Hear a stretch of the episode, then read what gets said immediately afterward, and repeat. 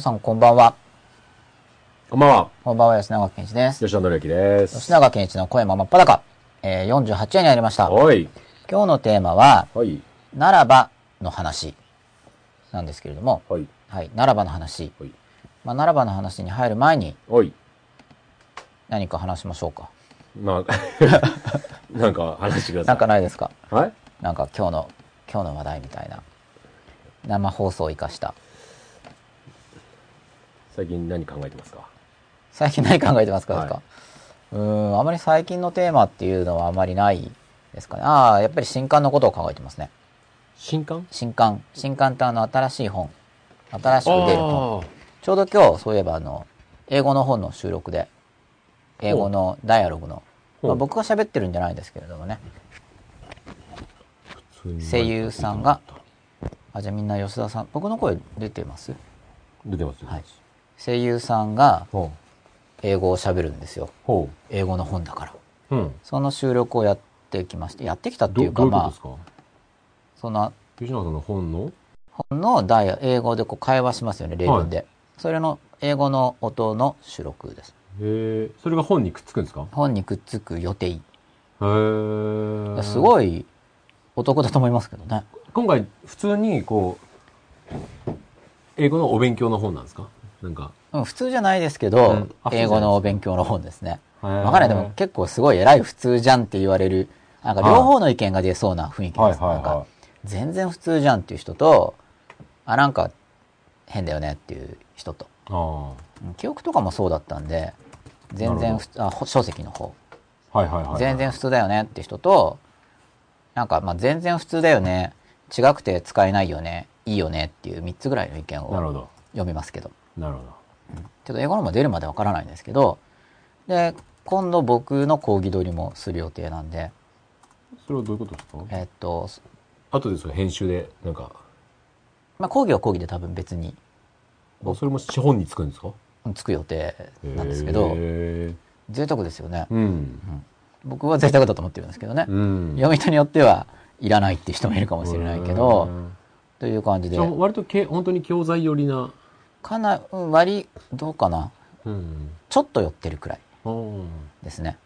今の構想としては。もしかしたら吉田さんも、はい。あの、買うだけ買ってくれるかもしれないんで。ははい。い。だだけ買いますよ。はい。どういうことですか、それ？い。や、その教材に寄ってると、うん読むとなると大変じゃないですか？教材に。全く教材に寄ってなければなんかバーって読んで、ああ、こんなやり方ですね。ってなるけど、え、ターゲットは、な、ターゲットははい中学高校で英語を習ったことはあるんだけど、うん。まあでも英語最近気になるけど、もうほとんど忘れちゃってるんですけど、まあでもアルファベットくらいわかるし、うん。中学生の教科書だったら読めばわかるけど、文字で見ればわかるけど、うんうんうんまあでも話せとか、あの、リスニングとかって言われるとうん嫌なんだけど、みたいな。なるほど。やり直しのブラッシュアップがターゲットですね。一通り中高で、一応文法とかをあそうです。ただ一応。何だったっけなみたいな。家庭法って何だったっけあ、なそういえば、そんなのあったなーぐらい。はいはいはいはい。説明しろって言われたらちょっと説明できないので、はいはいはいはい if ぐらいは覚えてる感じ？うんうんうん。あ、if って聞いたことないとかじゃなくて、うんうんうん聞いたことがあるけど、なんか、もしとかだったよね、ぐらいなるほど。な感じ。の人が、どうやったら、うん、まあちょっと実用レベルの、うんまあブロックでもいいからある程度わかるように早めになるでしょうか。っていうようなことを狙っていはいる本になるんですけど、まあだから一通りその本をこなしてもらった時にう。なんか英語が変わったなって思っなんか取っかかりになるようなものを目指してるんでい。すよ。今までない。今までに多分ないと思うんですけどね。ちょっと英語の本出過ぎてて、あるかもしれないんですけど、あ僕一応ないんじゃないかなと思って。いつ頃出るんでしたっけ？えっ、と、今回の地震の影響でおずれ込んでますので、ちょっとわからなくなりました。え、執筆の方は大体、それは、まあ、じわじわと。じわじわじわと。もしかしたら、だから吉田さんも教材部分もやってくだされば、はい。ちょうど成果がわかりますけど。まあでも、夏ぐらいには。吉田さんでもオーストラリア行ったりしてますからね。ちょっと本当にやってない人とは違うと思いますけど。そういえばオーストラリアから昨日手紙が届いたんですよ。自分が出したやつですか？違います。違いますか？全文、英文の手紙が届いたんですよ。はい。スピード違反の通知が来ましたよ。なんて書いてあるんですか、英語だと。今日持ってなかったな違反吉永に読んでもらおうかと思って。そう、今日は忘れてた。なんて書いたんだろうと思って。はい。でもスピード違反っていうのは分かるように書いてあるんですよね。はい。そうです。ダメっていう雰囲気が伝わる感じで。そうです。60キロで、はいあなたは76キロはい。あ全然分か分かってるじゃないですか。で、でそれでどうし211ドル払えっていうのだけ分かりましたよ。送金しないといけないんですか？はい。送金しないとどうなるんですか？そこを見てほしかったんあで次からはもう入れないよとか、すよ。そうそうそう。がもうどんどんこう、入らないと、あの、利子的なものがはい。ついてくよっていうのがあっていう。じゃあ次オーストラリア来たら取るよみたいな。そうそう、入れないよとかね。払うまでは。そう。そこら辺を見たかったんですね見て。もらいたかったな。僕もちょっとス全然知らないんで、その、スピード違反の。ちょっと来週もルールをぜひぜひ見てください。はい。それ見せちゃっても問題ないんですよね。いや、わかんないです。見てたらまたオーストラリアから罰金で、なんか、新しいハガキが、ね。放映しましたね、みたいのが。そう。大丈夫だと思いますけど、多分。違反チケットなんで完全。にこう、フリーウェイの、はい要するに、日本で言うなら高速ですよね。はい。76キロですよ。完全な高速だけど、制限は60キロなんですか？みたいですね。ああ、厳しいですね。厳しい。見た見た目は完全な高速だけど、そんなに高速じゃないってことそういうなんですかことですね。だから基準が違うってことですよね。はい。日本感覚でやっち日本ゃったんですね学でやっちゃ。ったやっちゃったんですね。なるほど。そうなんですよ。厳しいですね。うん。いろいろあって。飛んだお土産が届きましたよ。お土産が届いてはこれを全用するためにい。、全用するために。番組のネタやら、これを英語の勉強英語のの勉強きっかけやらしようということで、もう何があってもチャンスで、とりあえずいいですね行き。たいと思います。さすが。はい。ということで、第48はい。夜になる。あ、そう、あとあの、うん50夜のはい。特別企画、あるじゃないですか。そうですね。なんかそもそもあるかないかもわかんない。特別さが。第50夜なんで、まあ、公開放送しようかなっていう案が出てるんですよね。そうですね。なんかね。案ですけど。はいがもし番組に、えー50夜なんです。再来週、さ再来週。再来週、おそらくお茶の水近辺でうん、公開放送に来てもいいよという方がいらっしゃったらですね、とは言っても18人ですけれども、見てる方が。そうですね。いらっしゃったら、うん番組の最後に出る、何でしたっけ、アドレス。真っ裸、はい。アット、本物 .tv、はい最後に文字で出ますので、ねそのメール宛てに、えーもしかしたら、まあ、もしかしたらって言っても確率1%とかじゃなくて、うんまあ60%以上ぐらいですよね。そうですね。の感じで来れそうな人は、うんえーメールをいただけると、一応10時からの予定なんですけど、8時からだったら来れますよとか、そういうのも含めてメールをいただければ、いろいろな意味で前向きに、そうですね。はい、検討したいと思いますので、おそらく桜は散り始めてるぐらいのはい。どこでやるかも考えて、考えて。まあ、都内で。はい。ただまあ、結局誰も希望者がいないってことだと、はい。また別の企画を考えたいと思います。はいただ何かしら、な なんかやろうっていうことですよね。ね50で。50何回、何かしら前半ですから。そうですねはい、これ100回シリーズなんですね、実は。その前半をはい成し遂げたということ成し遂げで、なんか二人でわーとか言って、そうですね。終わったねみたいなのをやりたいですよね。はい折り返し地点。はい。でそれをまあ、えー同じ場で共有してくれる人がね。いればな。い一緒に、真っ裸論を。そうですね。もう、あの、出ちゃえる人とかも特に。そうですね。まあ、せっかくいらしていただいたんで、はい。このはひまわりの上の方にちょこんって座る感じとかで。出ていただいたりとか。いいですね。あとここでもいいですよね。ああ、そうですね。あとそれが車座になってなんかいい、ですね。こう上から。撮るとか。車座になって横から撮るとか、うん。そんな感じでいろいろ試してみたいといいですね。思いますので、はいまあとりあえず来れそうな人来たらメールお待ちしております。はい。ぜひ。50夜ですね。50夜の来週、時。再来週の再、来週の時、再来週水曜日。水曜日。まあ都内に出てこれる人、はい。で番組に出てもいい人、はい。まあ出たくなくて遠くから見たい人でもいいんですけど、ね。はい要は公開放送をするかもしれないということで企画しておりますのでよろしくお願いいたします。ろしくお願いします。で、ならばの話なんですけど、はいもう言っちゃっていいですか？いいですよ。もちろん。じゃあツイッター見てからいきますね。はい。ツイッターです。はい、今夜もよろしくお願いします。S アンダースコア生島さん、よろしくお願いします。ドミトリエ B1613 初視聴です。楽しみにしてます。お初視聴の方が。すでに離脱してないといいですね。もういないみたいな。ここまでの話で。なんだみたいな。12分前ですからね。だって実力主義ですからね。おもうここで判別されてるかも。したね。すごいですね。間違ってたらすいません。なんか、なんかの力主義です。うん。そうです。視力主義かもしれないですけど。うん。でもなんかその、主義に反してるって思われたらもういないじゃないですかそ。うですね。初ですからね。あよろしくお願いします。ゆかぶさん、よろしくお願いします。あ、おちょこさん、本日もよろしくお願いいたします。おちょこさんなんかブログで、はなんかなんとか塾、ちょっとよくわかんないんですけど、覚えてないんですけど、これ、大島さんの写真で言っても、これ何を見てるんですかね？この真剣な眼差しは。これやっぱ自分の顔を鏡で見てるんじゃないですか？なるほど、なるほど。そうじゃないですか、そうかなって。なるほど。なんかこの眉の形はとか言ってやってるなんかのかな。、男前な、そうですよね。それかなんかコンタクトとか、うん逆さまつげとかそこら辺の感じですよね。きっとおちょこさんからうん真実の何かがちょっと振るとね、うんちょっと、きっと言ってくれてると思います。これがスクリプトじゃない限り。そうですね。はい。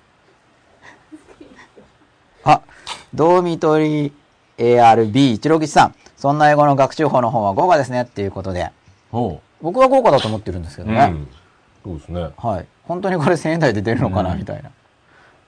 出ると思うんですけど、お得ですよね。うんあ、そういえばあの、台湾版の読書法ほのう。電子版が出るかもしれないらしいです。どういうことですか？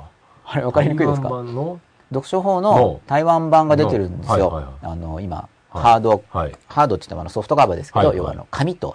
インクのバージョンで、台湾の本屋さんに並んでるわけですね。それは確認してないんですけど、出版は、どこに並んでるんです出か版はされてるんですよ。本屋さんに並ぶっていうのはちょっと向こうの事情がわからない。なるほどなる。ほど日本でも出ても結構な並ぶとは限らない。ん確かに。ですよ。そうですね。この間ウも探しても探しても買えなくて、はい。アマゾンでやっと買いましたっていうメールがこいつ日本ですよ。僕のところにも来てたんで、まあ、都内の本屋さんだったら大体あるんですけどちょっと書店に並ぶっていうとなんか。何を傲慢なって思われるかもしれないんで。全然、全然習ってない可能性もあるから、ちょっと、わかんないですけどね、はい。僕の知らないところ実は大ベストセラーで、並んでるところがバンバン積んで企画展で、台湾でブームになってるかもしれない。空港着いたら偉いことになってるかもしれないこんなんなって。あまあでも多分そしたら僕の元に何か声が届いている気がするんで、そこまでブームだったら、そんなひっそりやってないと思うんですけど、電子版が出るんですよ。あ。うん。で、台湾版の方が、あの、円換算すると定価は安いんですけど、送料が高いんでこれまで高かったんですよね。だから電子版が出ると、おそらく電子版って送料かからないんで、ちょうん。っとわかんないんですけどて、かそもそも日本語版は電子版出てるんですか？日本語版は出てないと思います。あ、日本語版出てなくて、はいまず台湾版から電子あ。出てないというか正式に言うと、日本語版は電子版はおまけでついてくるんですよ。もう。だからあそうなんですか電子版だけは買えないんですよ。へーで、みんなそのおまけの存在を知らないという。僕も知らなかったです。あの、後ろにアクセスコードが一冊一冊、うんもう固有のコードがわざわざ刻印してあるんですよ、あの本には。あ、そうなんですか。はい。その ID コードを入れると、電子版はもうくっついてるんです。実は。ぜひ、どどこにもぜ書いてなかいや、書いてあるんです後ろの方に、た。うんなんかみんなが読まないような後ろの方に、きちんと そこに書いてあるんですフかルページ使って、みんなが、みんなが読まないようなちっちゃい文字で書いてありますから。あ、そうですか。だから日本語版は、まだその単独では買えないんですけれど、おそらく。書籍版を買うと、もう。ボーナスで、ももう買ってくれたあなたには、その本を自宅に置いといたままで、うん。もう空港でも、なるほど。電車の中でも、もう Wi-Fi が届くところなら読めるんですよ。なるほど。日本語版はう。ん。うんで、台湾版は電子版だけで多分買えるんで、単独で。おそらく。どうで買えるんですか？えっ、と、まだ出てないから買えない。でもし出れば、もともと台湾版の方が安いんですよ。はいあの、日本版よりあも。ー日本、円換算すると、はいはいはいはいこの円高うんのうんご時世で。だから電子版が出ればかなりお安く買えると思います。うん。でも、台湾語なんですよね。ま あそうですけどね。まあ読めないじゃないですか。安い、安いですよ。おや、お安いですよっていう。なんか騙そうとしましたもん。それいやいや、全然騙そうとしてないですよ。騙そうとしてるわけじゃなくて、英語版とかってそんなに安くならないんですよ。あ、そうですか。はい。あ、わかんない。もしかしたら最近また、あの、iBook みたいので安くなってるかもしれないですけど、Amazon とかで普通に、あの、買う分には、Kindle とか版は、その200円とかにあまりなってないんで、うん。書籍版とあんまり変わらないからそうすると書籍版買って電子版買うと倍お金かかるんですよね。僕そういう本がいくつかあるんですけど。うん。あ、そうなんですか？はい。まあ、両方紙媒体とまたうん Kindle で見るのはちょっと違うんで、うん気に入ってるものは両方買ったりしてるんですよ。えーどう使い分けてるんですか？その。なんかパラパラパラって見るとやっぱ紙がいいんですけど、なんか Kindle 持ち運んでてう、ん。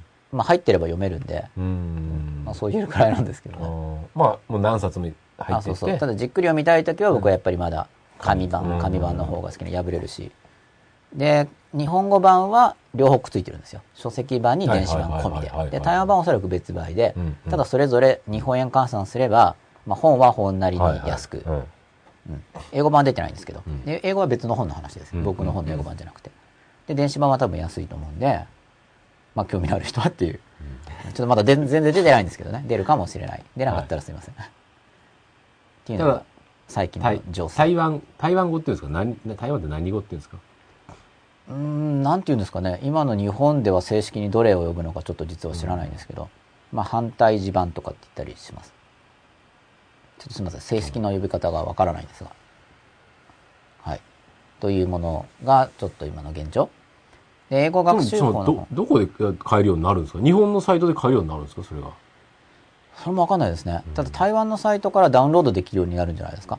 僕今台湾語版は、まあ、台湾語版っていう言い方がだから正しいかわからないんですけど、ちょっと暫定的にわからないなりにうん台湾語版と故障してるんですがそのサイトで買いました。送料が高いんで5冊いっぺんに買ったんですけど、サイサイトっていうのは日本語版台湾の .tw、ドッ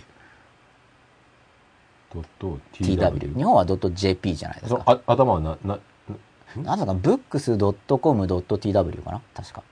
そういう台湾の、そうですね、サイトがあるんですよ。はい、そこから輸入して買ったんですけど、それ分かんなかったら絶対買えないじゃないですか。だって。まあ、署名で検索して、だって書面もだってもう、台湾表記になってるんでしょ。まあでも検索すればなんとかなると思いますよ。はい。ちょっと引っ張りすぎましたこの話題。いやいや、わかんないです。もう見てる人次第なんで。そうですよね。うんちょっと、ちょっと人か。人数は増えてますよです。まあでも時間的な問題で増えてるかもしれないんで。はまあということで近況でしたので、えー第50夜に公開放送するかもしれないというお話などでした。はい。はい。それで今、あの、ツイッターをはい。見てる途中なので、はい。こんばんは。今夜もよろしくお願いします。吉永先生お誕生日おめでとうございました。お英語楽しみ。アンダースコア、リッシュクアンダースコアさん何だったん。ですか？あ、そうですよ。だから第50夜は、うんなんとなく誕生日パーティーでもありますよね。おそれ吉田さんって何月生まれですか？僕2月です。2月。あれ？お誕生日おめでとうございました。はい。おめでとうございました。ああ。じゃあ一緒に誕生日パーティーにもなるんじゃなですかすか？僕今年で40ですよ。になったんですか？なりましたよ。おーなんですかこれは？ついに、ついに、大人への一歩が、大人へのい一歩。一歩歩み出しましたね。どうなんですかね。ねうん。大人と言われても、いいようなうん。年になったとは言えるんではないまあ、でしょか。そうこそこ大人。そうなんですよね。ね生徒より年上っていうのが未だによくわかんないんですけどね。うん。大人っぽいんで生徒が結構。でも、そう考えると若いですね。そうね。何なんですかね。ねそこら辺はよくわかんないですけどね。うん。まあちっちゃい時、子供の時から子供っぽいって言われて、子供っぽいって言われてるまま今に至りますから。子供の時はまあ子供だったんですけど、子供っぽいって言われてたけど。それが40年続いてるな、みたいな感じで。うん。うん。まあ子供の時には子供っぽいっていうのと同時に生意気っていうのもあったんですけどね。あ最近は周りが大人だから生意気って思ってもグッてこらえてあ。ああ、なるほど。言わないのかなとか、なるほど。わからないですけど、そこら辺も。特にさあ40になったからなんかはいみたいなのは？あ、僕の中でですか、い、や、ありますよ。あるんですか？うん。言わないけど。え、僕の中で、いや、なんかイケイケだな、みたいな。ああ、ますます。うん。あ40みたいな。あ、なるほど。四十。ワクワクで。なんていうんですか、なんかあの、四十からみたいな鳥いませんでした？言いますね。だからなんか四十からとかって思って。ピヨピヨピヨとか、うん。そんな感じで。軽やかな。なんかちっちゃい鳥ですよね。うん。ガーッとか怖い感じじゃなくて、なんか、あ高い声で、なんか、あの、白と黒の葉っぱで、は、は、羽ーうんうん。で、なんか、ちっちゃいんですよ。あそれで今日白と黒な感じで。あそう、ちょっと四十から四、十からっぽく。なんか軽やかに、軽やかに。枝から枝へいいですね。飛んでいく感じでうんうんうん。考えてるんですけけどい、いですね。はい。あ、大丈夫です。あ、いや、よかったです。あの、ドミドリアブ161さんが離脱してるんじゃないかって話題だったんで。あ、大長さんも真っ裸見てますよっていうあ、かなりよくできてるスクリプトですね、これ。かなり真剣にはい。男前に見てくださってますね。真っ裸を見てるシーンをプロフィール画像に使ってくれてるって意味ですよねす。ごい。すごいですね。こんな顔して見てるんですね。うん。ありがたいですね。こんばんは。誕生日おめでとうございます。誕生日パーティー楽しみにしています。いつまでも若い輝いている先生でいてください。星。ろくろなみさん、ありがとうございます。まあ、パーティーっていうか、うん。パーティーになりますかねしましょするんですか、う。はいじゃあちょっと準備してパーティーになるように、はいもし参加したい方がいればですけど、はい。メールください。あの、懸命に第50夜、はい。えー特別観覧券希望とか、はい。なんかそんな風にあそうですね書いていただければ、うん。あの、同伴者なんとか名希望とか、いいですね。はい。大体人数がわからないとそうですね。計画立てられないですからね。はいまあ予想では0人から3人ぐらいじゃないかなと。まあ3人ぐらいだったらこのスタジオでもね。うんなんとかゼ0から3ぐらいじゃないですか。生視聴が20とか。そうですね。で、近場の人ですからね。はまあ、こんな感じのやつの公開ですからね、親しい感じで。そうですねなんかものすごい特別なセミナーとかそういうんじゃないかい。ら、は来る人も期待、あの、気楽な感じで来てください。い。そうですね。期待すぎずに、はい。期待すぎずにお願いします。はいで、奈良場の話ですよ。はい。奈良場の話って言えば、はいもう吉田さんおなじみの、はい。そんなことないですか？何ですか？それいや、来たみたいな。あ、その、そこの。その領域をちょっと言わせちゃったら俺は、みたいな。これペイントってどれでしたっけ？ペイント。あ、そっちから行くんですか？はい。はいっていうことないですか？ならば。まあ、ならばっていうか、よく普通に言われるのは、タラレバが言われますよね。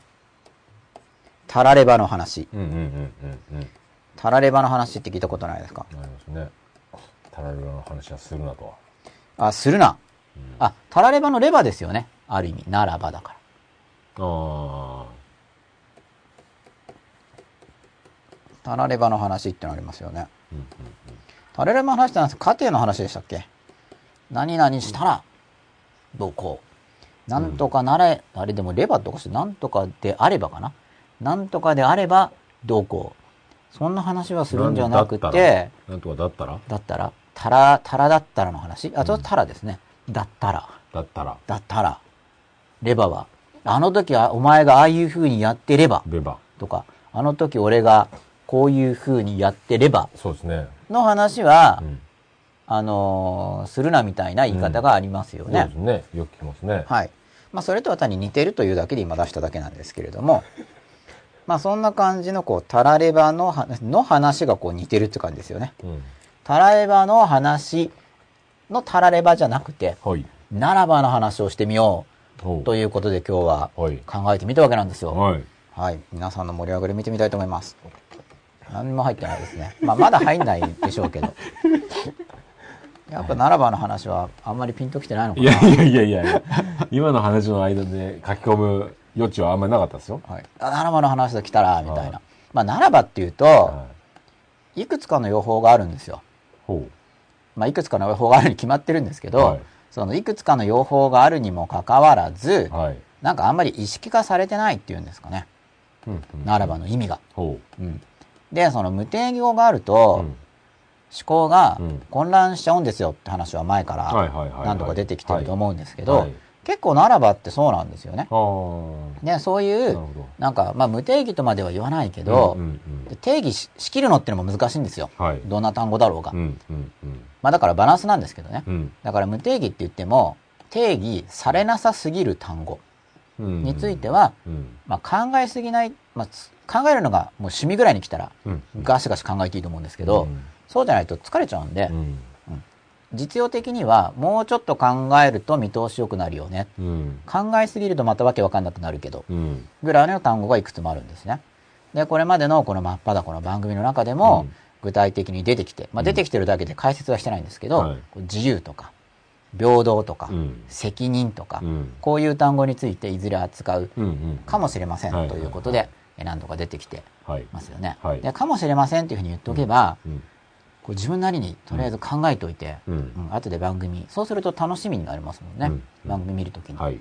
なんで、まあ今日は予告してなかったんですけど、うんじゃあ、ならばについてはい。考えてみよはい。うという回です。はい。ならばっていう単語聞いたことあると思うんですよ。はい。で、ならばっていう単語は、あの、一見論理的であるっていうのがポイントなんですよね。うん。A ならば B。うんなんか論理的じゃないですか？はい。あんまりその感情的になってる時にならば言う人って、まあいるんですけど、うん。理系っぽい人はそうなんですけど、うん。理系っぽい人は感情的になると、うんなんか、ああだったらこう、うんこうだったらこう、なんか三段論法みたいになる人もいるんですよ。うん。感情が高ぶるとうん。論理になってくるんですよ。あの、解き伏せようとするために。論破しようとする自分の正しさをはいバッと、うんまあ、ただ現状では少数、まあもまあ、この番組見てる人もおそらく少数派なんですけどはい。そういう少数派とはまた別に、うん。その感情が高ぶるとロジックに行く人っていうのは、うん。まあ、全体の中ではかなり少なくて、うん。普通は感情が高ぶるとロジックに行くんじゃなく形式論理に行くんじゃなくて、うん。なんかもうほただこう押し付けるって感じになるんで、だからあんまりならばっていうのはもともとはその論理的なうん。ものをうん。匂わせる単語なんですよ。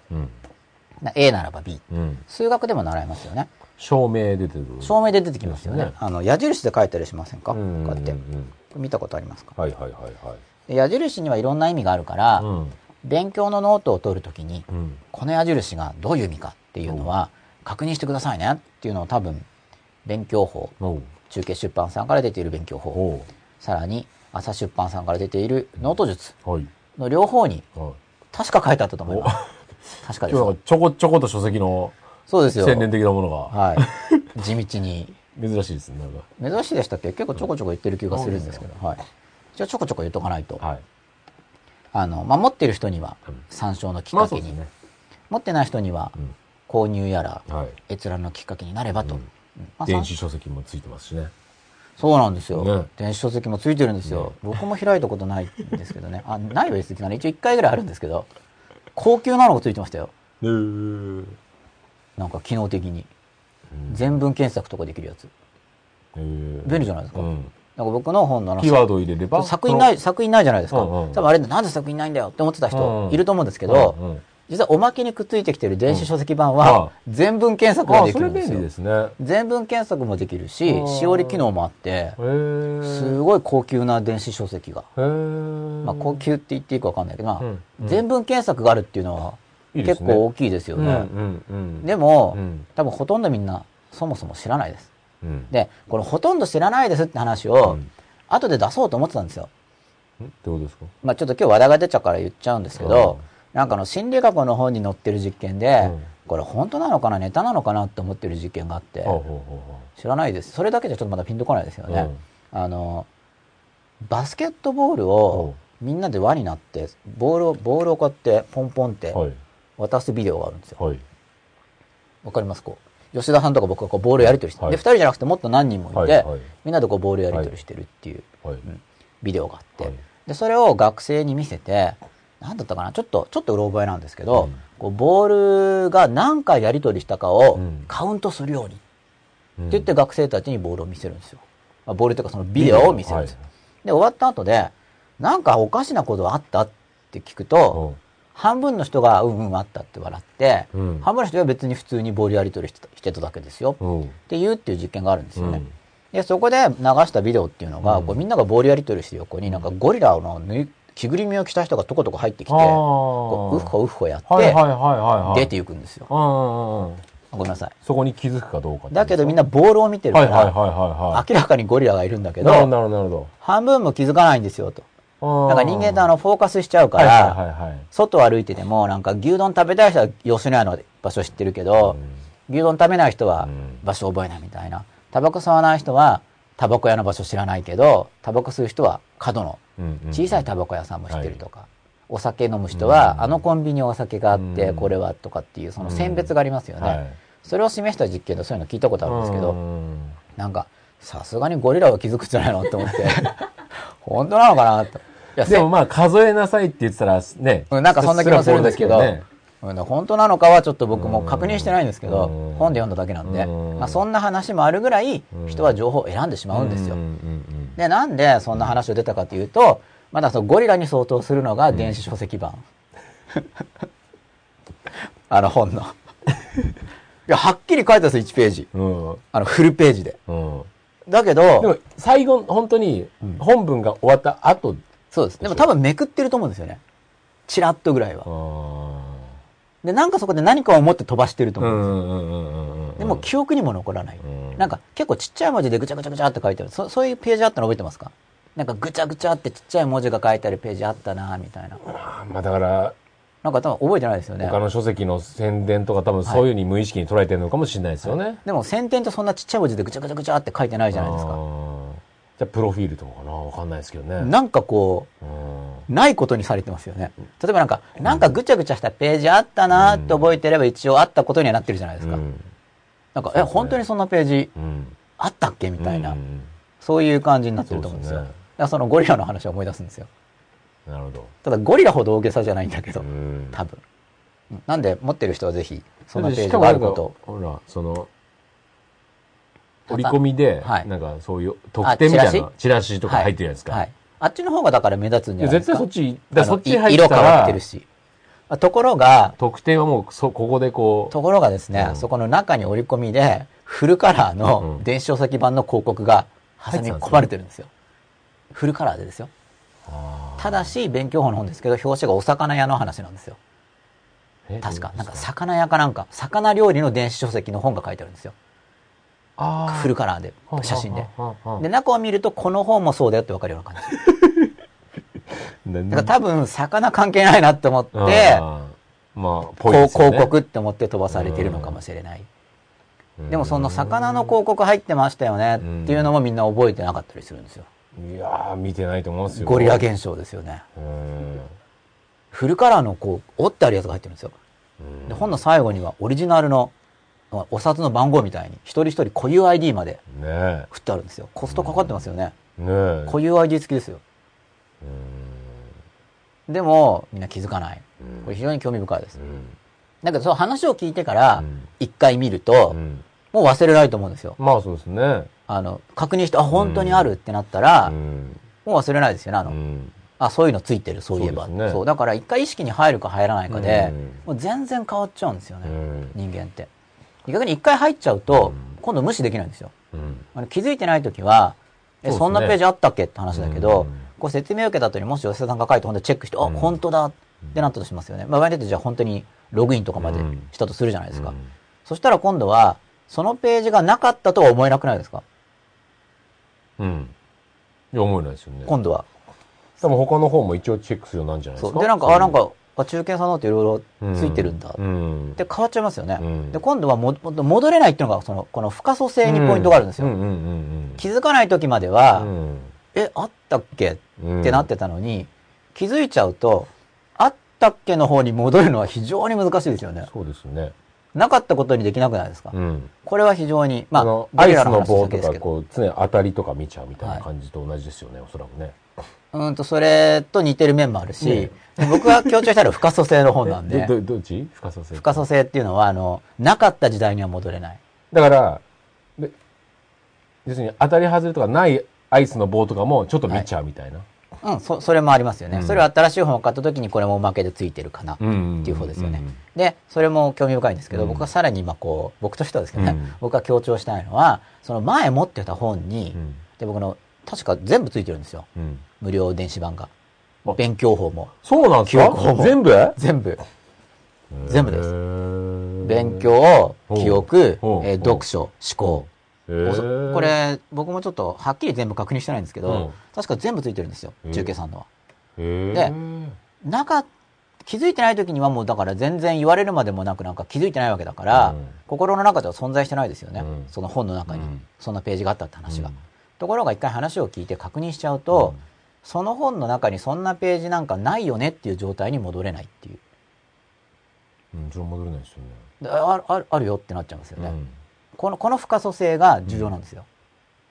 うんこの、この不可塑性がすごく大事で、あの、この真っ裸のテーマにも関わってきていて、戻れないんですよね。うんそういうふうになっちゃうと。うんうんうんで、この戻れないっていうことによって、昔インプットされた、うんその怒りの感情の原因とか、うん恨みとかっていうのが、うんだから戻れないんですよ。なかなか。うんこれ興味深くて。人間ってだから面白くて、勉強の時に覚えられないなとかってやってる側面もありますよね。うんで一方で、こういう、このケースのように、うんまあ別に忘れなくていいんですけど、この、うん電子書籍版があるって話は別に忘れる必要はないんだけど、うんでも忘れようとしても気づいちゃったら難しいんですよ。うんさっきまで気づいてもいなかったのに、うん一旦気づいちゃうと、うん今度忘れることが難しくなっちゃう。っうんていうぐらい、そのコントロール外に入っちゃうんですね、記憶っていうのが。うん覚えようと思ってもなんか覚えられなかったりするし、うん忘れようったって忘れられないんですけど、っていうのに入っちゃうんですよ。うん心の中なのに。でこの性質が非常にうん。こう人生を気持ちよく歩んでいく上で重要なうん性質っていうかあ性質っていうのはそのそういう性質を知った上でどう対処していくかっうん。ていうのを考えていくことが大切でうん。それを心の中だから意志力でえどうにでもなるでしょうって簡単に言ったところでならないから実際は。うん。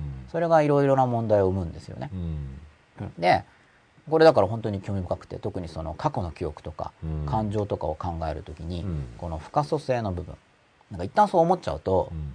例えばゴシップとかでもそうなんですよね。だから仮に嘘だとしてもうん。一旦聞いてえそうなの？って信じちゃうと戻れなくなっちゃうんですよ。嘘だってでもそ思ってれ知るのとうん。それを自分で信じちゃうのとちょっと違うじゃないですか。そう一回信じちゃうとだから。ねね。一回受け入れちゃうと後で例えば違う証拠が出てきたら、うん。理性的に言ったら、うん証拠が反対してたらうん。違うわけじゃないですか、うん。でもそこで感情がなんかすごい動いマイナスにうわってうん。揺れちゃったりすると、うん。なかなかニュートラルな視点にはもう戻れないうん。という性質があるんですよ。うん。ということはその相手に悪しき影響を与えようとすれば、うん。そういう戻らないような影響付けをこうやっていくってことが、まあそれを知ることによって相手にマイナス的なそうですね。戻れないわけだから、ですよね。うん、っていうことが可能になってくるうん。ということになるんでこの心の面白いですけど、電子将棋盤知るのは全然。まあそれは害ないんですけど、うん。だからそこで興味そこでもしこれまで気づいてない人は、気づいてない時代はそこにそんなページがあるえあったっけ？っていう状態だったのに一旦聞いて本当に確認しちゃったら、あったっけの世界に戻れないなっていうのをもう一度こう体実際に体験して自覚し直してほしいっていうか、その記憶の性質どちらかというといい方ですよね。今回はせい。いいいい今回は今回は性質としてはいい、うん。気気づいても何も害はない、一応チェックするみたいなね、うん、お得ですからね、ね。うん、あれ5冊目からだって例えば本当はもうおまけでついてたのに、うん。電子版もあればいいのにな。なんで今まで言わなかったんですか？いや、言ってますよ。だから吉田さんの中のゴリラになってるんですよ。これ、みビデオずっと見返すと、言ってんですか？言ってますよ。電子版無料でありますよって。あれ言ってなかったかな？ツイッターでみんな、ああ、知ってる知ってるって入ってるかもしれないですよ。皆皆さん知ってんですかね、吉田さんの中でのそのゴリラ扱いになってるかもしれないですね。あ二手に分かれてあ、それ知りませんでした？ドーミートリアーブ1613。ハルイルカさん、こんばんは。私は電子版も活用させていただいています。活用してくださってる方もいらっしゃいますね。魚覚えてましたが、後ろのページは知りませんでした。今見たらあった。64ナミさん、ほら。このな、な、ほらだから知らなかったんですよね64、64ナミさんは、うんだから、今気づいた、そう。で、気づいちゃうと、なかった頃に戻れないですよね。それを、あ、人間の心ってそうだよね。てか、本当にすごい年取ってきたら今度忘れるかもしれないけど、結構しばらくは、うんその、まあだからむ子供がナイーブだっていうのはそういうところがあるんですよ。なんかその感情体験をしちゃうと、そのなかった頃に、うん、うん、まあそうですよね戻れないんですよ。うんだから戻れ100%不可能って意味じゃないですよ。普通は戻れないんですよ。だから、っうん。ていうことはその変化っていうのは、うん。その戻れない変化っていうのをちょっと警戒しないといけないんで、うん。あのやり直しができないから、うん。アンドゥできないんですよね。別に今回のこれはうん。アンドゥする必要ないけど、うん。気づいて OK なんですけど、ね。ただ、その、まあ、もちろん気づいて OK なもので実験する方がいいですからね。うん。その戻れないことを知るために、うん。マイナスな体験をさせるとすればなんか、うん。マイナスですよね、うん。それを知るためにわざわざマイナスの経験をするっていうのは。これは別にマイナスの経験じゃないんで。で、気づくと、もうあれそんなページあったっけには戻れない。まあ本当に忘れちゃえば戻れますけど、うん。うん。全然一生ついてなければうん。勝手に忘れますけど、まあ普通に覚えてたらうん。戻れないんですよね。うん。でそれ、それによってその感情の記憶っていうのが戻ると。うん。あその64ナミさんのこの「もう戻れません」っていううん。ツイッターが来てるんですけど、うん。でも気づいてない時は全然ないんですよそんなの、でこれが別にこの本の1ページに限らず、うん。この世界中で起きてるいろいろなことについて人間ってそうなんですよ、うん。知らない時はもう本当に知らないんですよ、うん。気づいてもいないし、うん。つまりその人にとっては存在ですらない、うん。けど、ねでこれ気づいちゃうと戻れないんですよ、うん。しかもその気づいたのが間違いだとしてもうん。結構戻れない、間違った思い込みだとしても、うん。うん、つまり理性的に反対証拠を出されても戻れなかったりするんですよね。でもリライトはできますよね依頼と、あ、うんそうですね。はい、続きを書いていったり違うものそうですね。上書きしていくというかそうですね。続きを作ったり。うんだからそこの技術を、うんあのーマスターまでいかなくても、うんその技術をある程度習得しておくことが大事。そうしないと生きれば生きるほどうん重たくなってっちゃうんですね。その消せない、うんまあプラスはいいんですけど、うん消せないマイナスっていうのがこうどんどん積み重なっていっちゃうから、うんこう暗く落ちていってしまいます。それを処理できなければ。うん戻れないがゆえに。うん。うんこれすごい重要なんですけど、うんうん。魚を覚えてましたって方もいらっしゃいますね。だから、魚を覚えてた六葉ナミさんの場合には、魚は分かってももしかしたら電子書籍っていうカラーのなんか、なんか、はいはいはいはい、まあ違和感ありますからね。なんで魚が入ってるんだろ魚すら全然違和感があり、りすぎるとだから見えないんですよ。うん。多分、なんか、広告があったぐらいのうん。こう塊の認識で、うん。そこに何が印刷されてかまあ見ないとか、うん。まあ重なってたらもしかしたらこう開いてないから目に入ってないのかもしれないしとか、うんでノート術以外全部ありましたっていうふうに書いてあります。だから中継さんのは多分全部入ってるんですよ。あ、もう早速登録してくださいましたよ。うんドーミトリー AV161 さん。まあでも、おまけでついてるわけですからね。うんお得ですよね。うんまあもしかしたら新刊のメルマガとか送るかもしれないですけど、中継さんの。ちょっと詳しく知らないんですけど、僕も。まあでも本当全文検索ができるっていうのはかなりそうですね、うん。まあだから4冊全部持ってる人とかは結構、あれど、なんだろうこれ勉強法だったかな読書法だったかなとかってなりやすいと思うんで、うん。まあもちろんそれで目次から検索していくと、それによって頭良くなる面はあるんですけど、うん。これ分類していくんで。うん。まあでも本当にさ、それで探せない時とかうってん、ストレス感じたりすると、うん。ああ、どこだったかなとか、そういう時はぜひ全文検索でパッパッと、そうですね。うんついてるわけですから。うん。おまけですからね。うん。それにこの番組見てる人はね、あの使えるわけですから。ね。PC が。うんうんうん。これ PC じゃないと見れないですからねね。基本的に。なんでぜひ活用していただければと思うんですけど、まあ、これはちょっと。はい。でそれ関連してるんですけどこのならばの話とか、はい。その自由の話とか、うん。平等の話とかっていうのも関連していて、は今日ここでじゃあこの番組を聞いて、はい。なんかならばについて検討したとしますよね、うん。そうするとうん。検討前には戻れないんですよ。いうん。基本的には、まうん。あ、だから、うん。まあ僕も良いことを話そうと思ってるわけですけどはいで戻れないような良い影響を積み重ねていけば、うん。甚だいいですよね。うん。で戻れないような悪い影響を積み重ねていくと悪いですよね。だ戻れないって言っても別に完全に戻れないわけじゃないんだけど、戻るためにはなんか戻るためにいろいろしなくちゃいけないような、か気楽に戻れないっていうことですよね、うん。だから先生選び大事なんですけどね。うん。で今回ならばについてこう一緒にばだから思考によって変容するっていうのはうん。それなんですけどこの番組を見ながら、まあ考えながら、うん。あまりにもただ聞き流してたら別にあんまり何も変化は起こらないんですけど、まあ、つまりその電子版があるページを読み飛ばしている状態ですよね。うん。でも気づいちゃったら戻れないですよね、は同じようにこのならばとかに検討をしてしまうとこれから自分とか周りの人がこのならばっていう論理を使ううん。時に見方が変わっちゃうんですよ。で戻らないわけです。で僕としては検討してない段階よりもこの今日の番組の中で検討を加えることで、うん。ああ人生良くなったな心が軽くなったな、うん。この人生を生きやすくなったなっていう効果があることを期待してお送りしている番組になるわけなんですけども、はい。まあ、ずっとそういうことでうん。やってるんですけどね、はい。まあ、だから、うん。その戻れないっていうことに何が希望があるかっていうと、うん。だからそんなにものすごく深く分かろうとしなくても、うん。きちんと変化が起こるってうん。ことですね、だから覚えようとして覚えられないっうん。ていう話と一緒なんですけど、うん。覚えようとして覚えられない面がある反面、うん。覚えようとしないんだけど覚えちゃう面もあるんですよ、うん楽にやるにはその後者でいくんですよ、うん。人間変わるの難しいよねって話があるわけです。うん。でそういう側面もあるんですよね、うん。だけど今度逆に戻れないよねっていう変わり方があるんですよ、うんうんうんでそのもも一旦気づいちゃったら自然と変わっちゃうよね、うん。戻れないよねというやり方で変わっていけば、うん。甚だ楽ですよね、うん。楽じゃないですか、覚えちゃうよねっていうね。そうそう。そっち側で覚えちゃう、うん。覚えるんだったらいや逆にお忘れるのが難しいよねっていうやり方でやっちゃえば楽ですよね、そうですね。うん、だから自分自身を変えていくとか、うん。習慣を変えるとか、認識を変えるとかってなんか難しいことが多いんですけど、こうやってじゃあならばとかを検討していくと、うん。まあ、今日これからやるんですけど、うん。変わっちゃうんですね。うんで戻らないんですよ。それこそね英単語とか一回見れてねうん。忘れられなかったらいいですよね。そうですね。ね。まあ、ただ1回じゃなくて僕の本だと多分30回くらいって書いてあるのかな。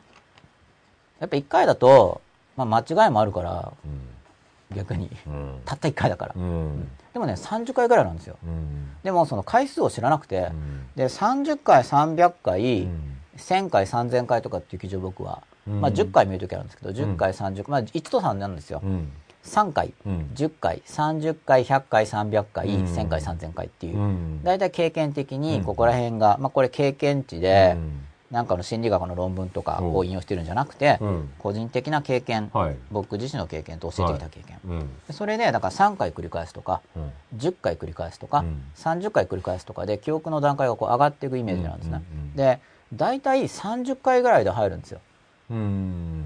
実は。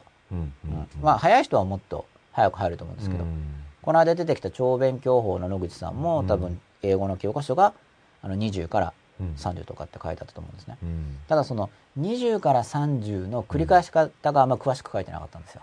うん。何でしょう超勉強の野口さんって。えっ、と、この間多分出てきた超勉強法っていう話題が。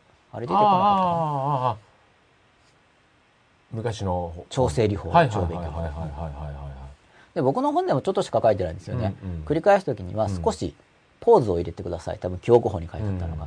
それでバーってたで言っちゃうと、うん繰り返し回数がカウントされないんで、うんちょっとポーズを開けてください。うんで、ちょっとポーズを開けるだけでも、やっぱりずっとやってると短期記憶に入っちゃうから、うん少し開けた方がいいんですよ。うんうんでも5回繰り返して、だから別の言い方で僕はあの1週間持ち歩いてくださいっていう言い方をよくしてるんですけどうん、それで隙間時間に見てください。そうすると断続的になりますよねうん。感覚がんで。で、入るんですよう。んで、その1回2回で覚えられなくてもうん、全然心配いらないんですよね。うんだから、まあこれならばの話がちょっと今入り込んできてるんですけど、うんうんうん1回2回で覚えられないならばう、んずっと覚えられないんだって推論しちゃうことが多いわけです。1、2回やって覚えられないならばう、ん30回やってもダメだろうっていう推論が起きてしまい、はいはいはいはい。30回試す前に。うん。じゃあ1回で忘れちゃう。あの1回見ても覚えられないって結構みんな言いますよね。で、何度見ても覚えられないって結構言うんですよ。うん。でも何度見てもっていうのはほとんど計測されてないんですよ。うんじゃあ3回なのかな？う、ん。5回なのかな？う、ん10回なのかな、30回なのかな、50回なのかな、っうん。てやってみるといいんですよね。で、僕は例によって実験したわけです。うんあの、初めての場所に行くときに、うんもちろん道順見ながら行きますけど、うんそれほど覚えようとしないで行ってみたら何回くらいで覚えるんだろうっていう実験を結構昔からずっとやってるんですね。今に至るまでう。んで、これでやると、覚えちゃうんですよ、やっぱり。うんあの、何度も言ってると。うん不思議なことに。うん例えばタクシーで、ナビで、うんあの、住所で行ってもらったとしますよね。うんで、大体タクシーの運転手さんが同じ道で行くんです、ナビで行くと。うんで、まあ、覚えようとしないって言っても一応周り見るんですけど、うん全く見なかったら覚えないんで。でも、なんか、まあ、正確に言うと、すごい軽いタッチで覚えようとするぐらいなんですよね。うんで、さすがにこれ覚えないよなって感じが初めに確かに感情的に出るんですよ。でも、その場所にやっぱり何回か行ってると、覚えてくるんですね。で、具体的に言うと、1週間に1回ぐらいの頻度であれば、2ヶ月ぐらい、だから8回ですね、10回程度で、なんか覚えてくるんですよ。うんそのちっちゃい曲がり道まで。そういう体験をしていくと、うん入るものだな、ちょっとずつ。うんってわかるんで、今でもそういう実験続けてるんですけど、それはだけど技法を使って1回目にかっちりその目標物決めて、記憶術とかで覚えれば入っちゃいますけど、あえてそういうことしない、その自然に入るっていうのは今でも練習してます。と自然に変わっていける。でそれはあ覚えていけるんですよね。だから覚えないのとは違うんですよ。回数の問題なんで。あのどれだけ間隔を空けて断続的にやってるかっていうのも含めて。でそれで一人一人自分の数値っていうのを把握していけば、あ、じゃあこれぐらいやれば覚えるかな。だから印象の強さ、あと理解のえー深さ。と、あとその繰り返しの時にどれぐらい集中してるか。うん。集中するほど疲れるんですよ。で、軽いタッチのほど時間かかる。あとはそのどれぐらい断続的に。うん。間隔空けすぎてても忘れちゃうし、うん。短すぎててもうん。繰り返しにならないんですよ、うん。回数が。だからそこの調整を習得していくとだんだん楽に覚えられるようになるんで、これはならばの発展なんですけど、うん。さっきのならばで出てきたのはもういきなりちょっと今日の、まあ事前の構想で言ったらもう先の方の話入っちゃってるんですけどね、うん。ならばそのものを扱う前に、うん。ならばの語尾、ならばについてよくある間違いについて入っちゃってるんで、つまり A ならば B っていう時に、あの根拠なしにこのならば B が出てくるんですよ。この私たちの論理の変わってるところっていうのは。まあ、なんか1、2回見て覚えられない。A がそうですよね。1、2回見て覚えられない。ならば、なんか記憶力が悪いとか。1、2回見て覚えられないならば、何度見ても覚えられないとか、うんなんかこうポーンって言っちゃうんですね。で、本来、この A ならば B っていうのが、本当にロジカル、まあロジカルっていうか、本当に適切な因果関係を表しているかどうかというのは、これとデータを照合して検討しなければいけないんですよ。A ならば B って言ってるからといって、本当にそうだとは限らないんですよ。ところがここにその言霊信仰みたいなのもあるから、言霊信仰ってすごいんですよ。言ったらそうなるって言うんですよ。だけど、すごい素朴に考えるとですよ。1たす1は3だよね。って言うと、世の中ぐるっとひっくり返って、3になるのかなっていうような話。ならないくないですか？なるんですかね？うん本当にそう思ったらじゃないですか？本当に本当にそう思った。ら。まあ、先で言うっていうんじゃなくて、うん、もちろん、世界中の地上の人が全員同意したら多分なりますよね。うん、3でしょ、うん、みんなが。それぐらい3だろうみんながみんなもう集合意識的に、完全に3だってなったら、なりますけど、まあ個人的に言ったところであんまりならないわけですね。ところが、まあ1たす1が3ぐらいだったらわか、違うかなって分かりやすいんですけど、この並ば B っていうのを自分で言って自分で信じちゃうんですよ。これが非常に興味深いです。この並ば B の A っていうことが、まあ、A が事実だとするじゃないですか。うん、こっち事実。うん、で、この並ば B の部分は自分で推論するわけですね。うん、ところが、センテンスとしては A 並ば B で繋がっちゃってるんですよ。ワン、一つの塊。A は確かに起こった事実かもしれない。でも並ば B は勝手に推論したんですね。だけど A が事実だから、A ならば B って思っちゃうと、これが一般化されて、この A ならば B っていうここの因果関係ですよね、うん、これを事実というふうに混同しやすいんですよね、これがならばの語尾でよくあるタイプ。であの語尾なだけじゃなく分かって使う人というのは詭弁に使うわけです、この A のでしかも詭弁に使う場合に2つタイプがあるんですよ、A の部分に事実を入れる場合、A の部分に糧を入れる場合、今お話ししたのは A の分に事実を入れる、で A が事実なもんだから、そんな気がしちゃうんですよね、で、もう一個のなんかちょっと話早くなっちゃいますけど、うん、終電を目指してですね、A が事実で、うん、B が事実ってこともあるんです。うんうん、A も事実、うん、B も事実、うん、だけど例えば因果関係ないとしますよね。うん、A と B の事実。うんうん。それもならばでつなげられると因果関係があるように錯覚しやすいんで、それも奇弁でよく使われるんですよね。だから、A も事実で B も事実の場合は、ならばが正しいかどうかっていうのは、これはデータで確認するときには再現性っていう概念でやるんですけど、じゃあ A という事実が正規するときはいつも B なんですか、うん。でもう一個は A という事実が正規しないときに B になることはないんですか、うん、という検討を加えないといけないんですね。うん、A が事実で B も事実として、まあ、相手が何か言ってるときに、はい、あ、確かに A は事実ですね。B は事実ねと、自分も認めるとします。でも相手が A ならば B と言ってきたと。それを検討するときには、うん、A が事実かな？B が事実かな？だけじゃ足りないんですよね。A が起こった時には B がいつも起こるのかな、まあ、いつもじゃないとしてもかなり高い確率で起こるのかな、逆に A が起こらなかったら、ほぼ B は起こらないのかな？っていう検討をしないと、その A が原因であるっていうのが考えにくいんですね。ここあ考えにくいっていうかそのそれは認めちゃいけないんですよ。原因じゃないじゃないかって思わないといけないんですよ。うん、ここまでいいでしょうか？ないですよ。ならばが出てきたら、いろいろ検討してみよう。うん、自分の心の中からならばが出てきても、うん、なんか間違ってないみたいな。うん、なんかならば B くっつけてないっていう。本当なの、で、これ僕は子供の時からやってるんですよ。ちょっといつからか忘れちゃったんですけど、まあ、中学年か高学年くらい。その、ならばとか、まあ、接続語、接続、まあ、文中の接続助詞ですけど、これは。接続詞も含めて、うん、接続語とか語尾文末表現には気をつけなければいけないなっていうふうに、うん、気をつけ始めた時期があるんですよ、うん、中学年から高学年にかけて。その頃に考えてたことの一部なんですけど、自分の中相手が言うやつは検討しますけどね、自分の中から出てくると、なんか自分が思いついたもんだから、なんか信じちゃいやすいんですよね。並ば B の部分が。自分で思いついたから。でも自分で思いついても、そう再現性の観点から、うん、A ならばいつも B なの、うん、A じゃなくても B になる時ないの、うん、っていうのを考えておこうって思ったんですよ。で、その次に僕がたどり着いちゃったのは、その検討を真面目に行っちゃうと、なんかほぼ並ば B にならないじゃんみたいになっちゃって。数学の場合はなるんだけど、普通のレベルの因果関係の切り取り方だと、いや、必ずしもそうじゃないな、みたいに例外ができちゃうんですよね。うん。で、結構この問題僕を考えさせて、うん。例外があるルールというのは、価値がある、論理的に合ってるのか間違ってるのか、うん。実用的価値があるのかないのかっていうのは、大学生に至るまで考え続けるとなるんですよ。うん。例外があればどうするかみたいな。そう。でもそれはだから考えすぎなパターンですけどね。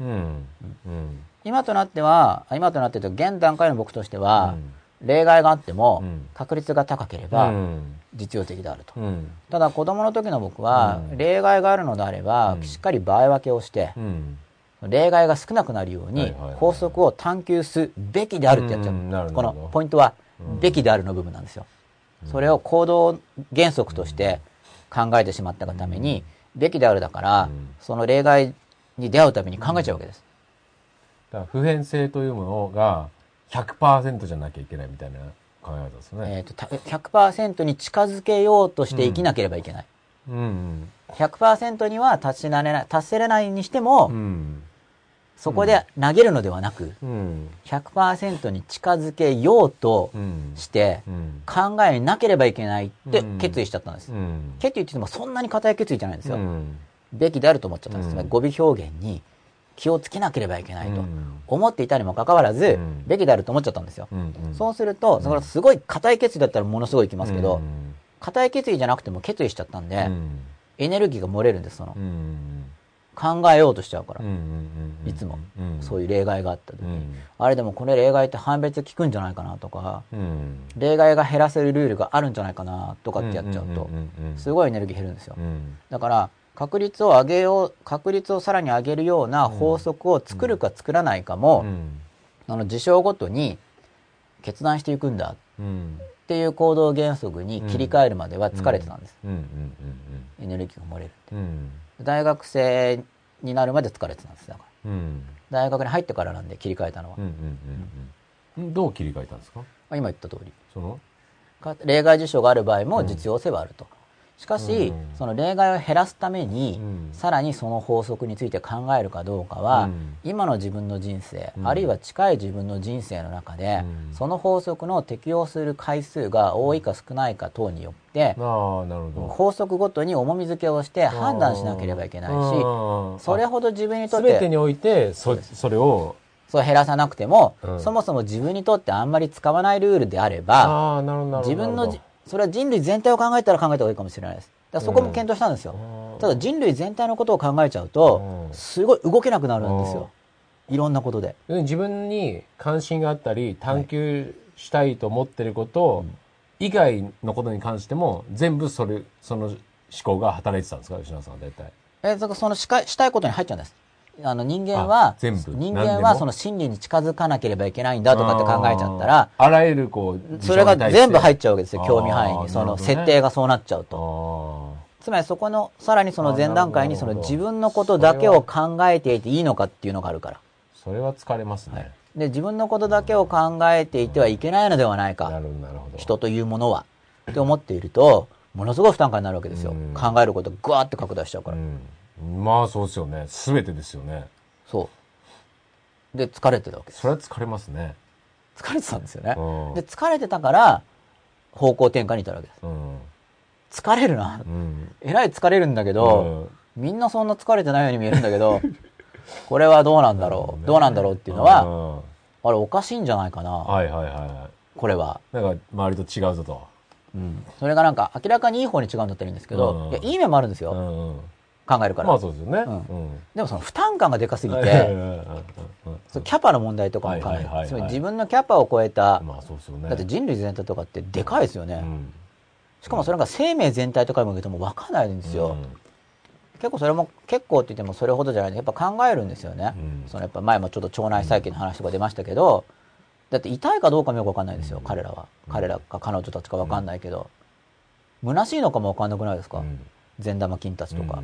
うんまあ、善玉菌、悪玉菌といっても、その、その、そのものたちというかちょっと指示語分かんないんですけど、じゃあ、まあじゃあ、吉田さんの腸だったら吉田さんのためにって意図してるのかって言ったらしてない可能性も高そうですよね。うんその考えてないかもしれないですよね。善玉悪玉っていうのはこっちがね分類してるだけで。それいつ頃ついた名前なんですかね？善玉菌とかって僕は小学校の時のもありましたよ。で割と最近なのネーミングですよねあでも調べないと分かんないですなんかヤクルトの登場のあたりからはあったかもしれないし、ね。でもそれでもじゃあ善玉菌も死ぬじゃないですか、うん。でもなんかその自分のために犠牲となった生命は大事にとかって習うわけです学校で。でもなんかみんな大事にしてんのかな？これどうなんだろうとか疑問に思うんですね、そのそのままつなげちゃうと。でそのそのまま言葉的につなげちゃうっていう方向性自体がどこから来たんだろうってことも考えてる、なんかみんなそこまでうん。言葉でつなげないんですよ。うん。すごい言葉で単純につなげてますよねそれって、うん。なんかうん。命を犠牲に他のために命を犠牲にするのは尊いということも聞きうん。同時にあの命は粗末にせずうん。大事にねうん。って話も聞き、うん。その虫ににもうん。魂とか言って、うん。ちょっともっと長いんですよね。何でしたっけ、一寸の虫にもみたいな、うん。なんかちょっとなちっちゃい虫にもうん魂あるよね、みたいなことわざとかもあって、でもじゃあ免疫系はバシバシ、うん。まあ、僕にとって異物と思われるものをうん。攻撃していってしまうんだけれども、うん。そのような攻撃性を持っている自分は悪なる存在なのだろうかとか考えるわけで、まあ、それは結構考える人はそこそこいるとは思うんですけど、出ないわけです。うん。その時点ああそれ小学校ですよね、うん。結論が出ないんですよ。もうその頃は先生にも聞かなくなっちゃってたし、それはもう期待が夢壊れてるから、うん。聞けそうだったら聞きたいんですけどね。夢壊れて聞かなかった。それまではそういったことをバンバン先生に聞いてたわけですか、えっ、と相当ちっちゃい時ですよ。うん。幼稚園とかの頃。小学校の一別にあの挙手しないでねって言われた頃から聞かなくなって 手挙げなくていいからみたいに授業中。2年生でしたっけそれ？2年生です二年生ですね。ねはい、中学校でもやりました。でそれでこう折れたのが分かったんでいけないそれじゃあと思って。うん。もう一回毎回手挙げようと思っておう。挙げ始めたんですよ。意を決して。でまた言われちゃったんであ。中学校の時に。それからは言わなくなってしまったんですけどね。もう。いいよ手挙げなくてって言われました。そういう言い方で言われましたからね。まあなんか自己顕示欲のすごい強いうん。オレオレ君みたいに思われたのかもしれないんですけうどん。でそれがだからなんでその僕は言葉ですごいつなげちゃうのかな？っていうのを考えたんです、うんなんでかっていうと周りの人にそういうのをこうそれとなく聞くと、それとなくわかるじゃんという答えが返ってくるんですよ、うん僕はそ一応それとなく聞くわけだから僕もそれとなくの存在は感じてるんですよ、うん僕の感じている違和感について、うんあんまり明示的に言語的に表現せず、うん。それとなく周りに聞くわけです、そうすると周りも、うんいやそれとなくわかる、うんここういう時はこうっていうのがなんか、うん。なんとなく場合が違うのがわかるっうんていう話なんですよ、うん。でなんとなくわかるって、なんでわかるんだろうみたいに、みんな超能力者なのかな、うん。とか僕はその感覚器官みたいな、うん。そのなまあ、今だったら KY っていうんですかね。うん。どうでしょうね。はい。空気読めってやつねそう僕はずっと自分のイニシャルだと思ってたやつですよね、うん。KY だねって言われるたびに。気づくのが遅れたんですけどね。なるほど。いや KY だけどなみたいな。なるほど。そうだよみたいな。ああなるほど。健一落ちなですからね。あ KY なんだね、まあみたいな。ー30年ぐらいはやったら確実に言われてるんでしょうね。そんな珍しいものかな KY がみたいな感じなんですけど。途中で分かったんですけど略語だということが。そういう意味だったのかみたいな。うん。でそうけまあそれはだから KY じゃないんだけど当時まだそういう言い方なかったんで、うん、なんか欠如してるんじゃないだろうか、というような問題性と、あ問題意識と、今日のならばの話は、ん実はつながっているということのイントロダクションなんですよね。まあもう中身にも入っちゃってますけど。でもそのどうですか？まあ今振り返って、はい。その要するに授業で、まあ、先生はその40分50分でここまで進めなきゃっていうのがある程度あるわけじゃないですかはい。でもそれがこうガンガン質問してくる吉永少年によって進行が止まるわけじゃないですかはい。でそうすると周りの子から見るとそのもうちょいこう空気読めよっていうような感覚っていうのは僕は分かる部分はあるんですよ。あ、それをだから僕はその後の解釈によって分かり始めたんですよね。だからそういう事例について僕が分からなかったことについて、うん。これはどういうことなのかなってその後に検討を加えて、ほああ、そっか、じゃあそれは非言語的な前提っていうものがあって、それを表現することはうん。抵抗があるんだな。あのその表現する側に、うん。つまり当時僕思ってたのは言ってくれればいいじゃん。あのゆ説明してくれればいいのああなるほどね。その今みたいな話うを、ん。その授業の、うん。信仰、例えばいいんですよ。別に何でもいいんですよ。うん。あるって、何でもいいっていうのは、僕が納得いく話であれば、何でもいいということです。つまり根拠がなくうん、ただう、ん手挙げなくていいから。うんうんうん。まあそうですよね。言われるとう、ん。え、なん、なんで？っうん。ていうのは他の人には言われない。だってう、ん。そうじゃなくて言語的な指示っていうのうは、ん。意見がある人は手を挙げてくださいが指示なんですよ。うん。あの口から出てるの。はいはいはいはい。あなるほどね確かにね。意見がある人は、意見がある人は手を挙げてくださいね。って言われてるからっていうふうに言われてるんですよ。はい。なるほどね。確かに確かに。うんうんうんうんうん。なるなるほどなるほで言ってたわけですよねうん。でも言わなくていいって言われたど。うんで、だけど、うんまあそれで、まあ言わなくていい、まだもやもやしてるんですよ。うんえ、なんでだろう。いいじゃん。うんおかしいぞとうんでも手、挙げてくれって言ったのにでも僕には個人的に言われるなって言われたから、一応その当時僕が思ったのは、全体に対する指示があっても、個別に指示があれば、個別指示が優先するっていう解釈をしたんですよ。はいはいはいりクラスに対しては意見を言えと言ったけど、個人的には僕には言うなと来たと。っていうことはわざわざ僕に個人的に言ったんだから、みんなに言う話よりも、僕は個人を特定されて言われたから、うん。相手っていうのは先生が望んでるのは、僕個人は発言しないことを望んでいるんだから、その、より狭い範囲で指示出しをされたら、それ特別扱いになり、それを優先しろってことなんだろうな、っていうのは理解できた、理解できたというか、そうはもう解釈したんですけど、もやもやしてるんですよ。つまり納得がいってないんですよね。で、みんなにはそう言ってるじゃんとかは思わなかったんです。わざわざ個別、こっちに指して言ったということは、要求が違うんだと。っていうのが分かったんですよ。なるほどでもなんか、納得はいかなかったんですよ。どうんもやもやもやうんで納得いかなかったんで再チャレンジしたんですよ。だから結構時間かかってますね。小学校低学年から中学校だからそうです、ね6年ぐらいかけて再チャレンジ。やもやしたものがずっとついてたわけですねうん。このままではいかんと思ったんでしょうね。このもややっもやの。ぱり俺は間違ってないとうん。んで、ちょうど言っていいって言ったから。うんでもすぐはやりたいな。だからそれからしばらくこう急に手を挙げるようになったんです。バシバシ。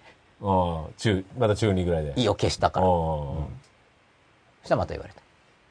全然違う先生にもういいからって。手挙げなくていいから。まあだからそれがどれぐらいのスパンでこう手挙げ手挙げそうなんですよ。ってことは非言語的な、つまり意見を言えと言っても、実は欲している頻度があって、まあそうですよね。だから分かってる、意見ある人は手を挙げてじゃなくて、意見ある人は手を挙げてね、ただし1事業1人2回までとか、なんかその明示されていない、どうも頻度の上限があって、それを超えると、今度むしろ全部ダメになっちゃうんですよ。つまりそこで、じゃあ意見ある人手を挙げてね。で、じゃあ毎回じゃないとしますよね。じゃあそしたら、吉永君、1授業2回までだよ。とかじゃないですよ。手挙げなくていいから。今度ゼロに行くとポンって。そう言語的な指示としては、まあ一応指示としては分かれば上げてねっていうのは分かればいつも上げてねっていう言葉上そういう意味ですよね。で、今度急に上げないでねっていう、こう100%から0%にすごい振り幅でバシンと落ちるんですよね。で、それが分かったんですよ。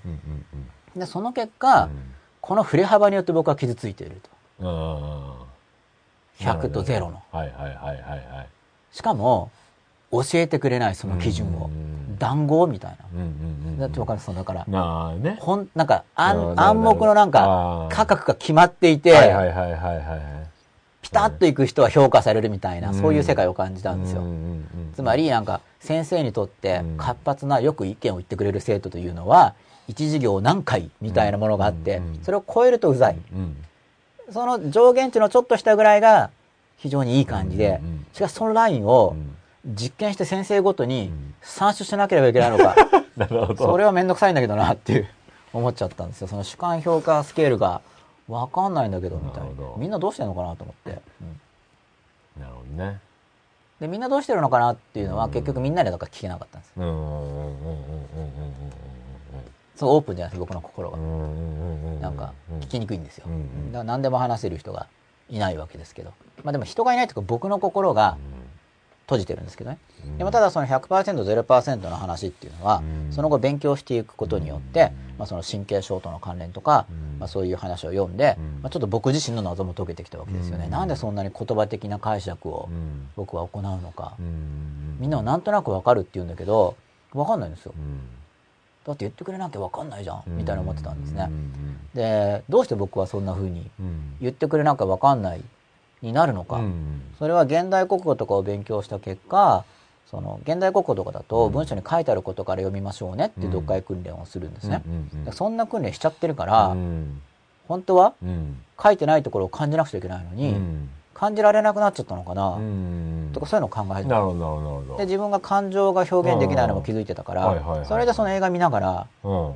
笑ったり泣いたりみたいな。うん。映画館で声出して笑ったりとはいはいはい初め不自然なんですよ。うん一応面白いシーンで頑張って笑ってますからね。うんでもだんだん受けるようになるんですきちんと。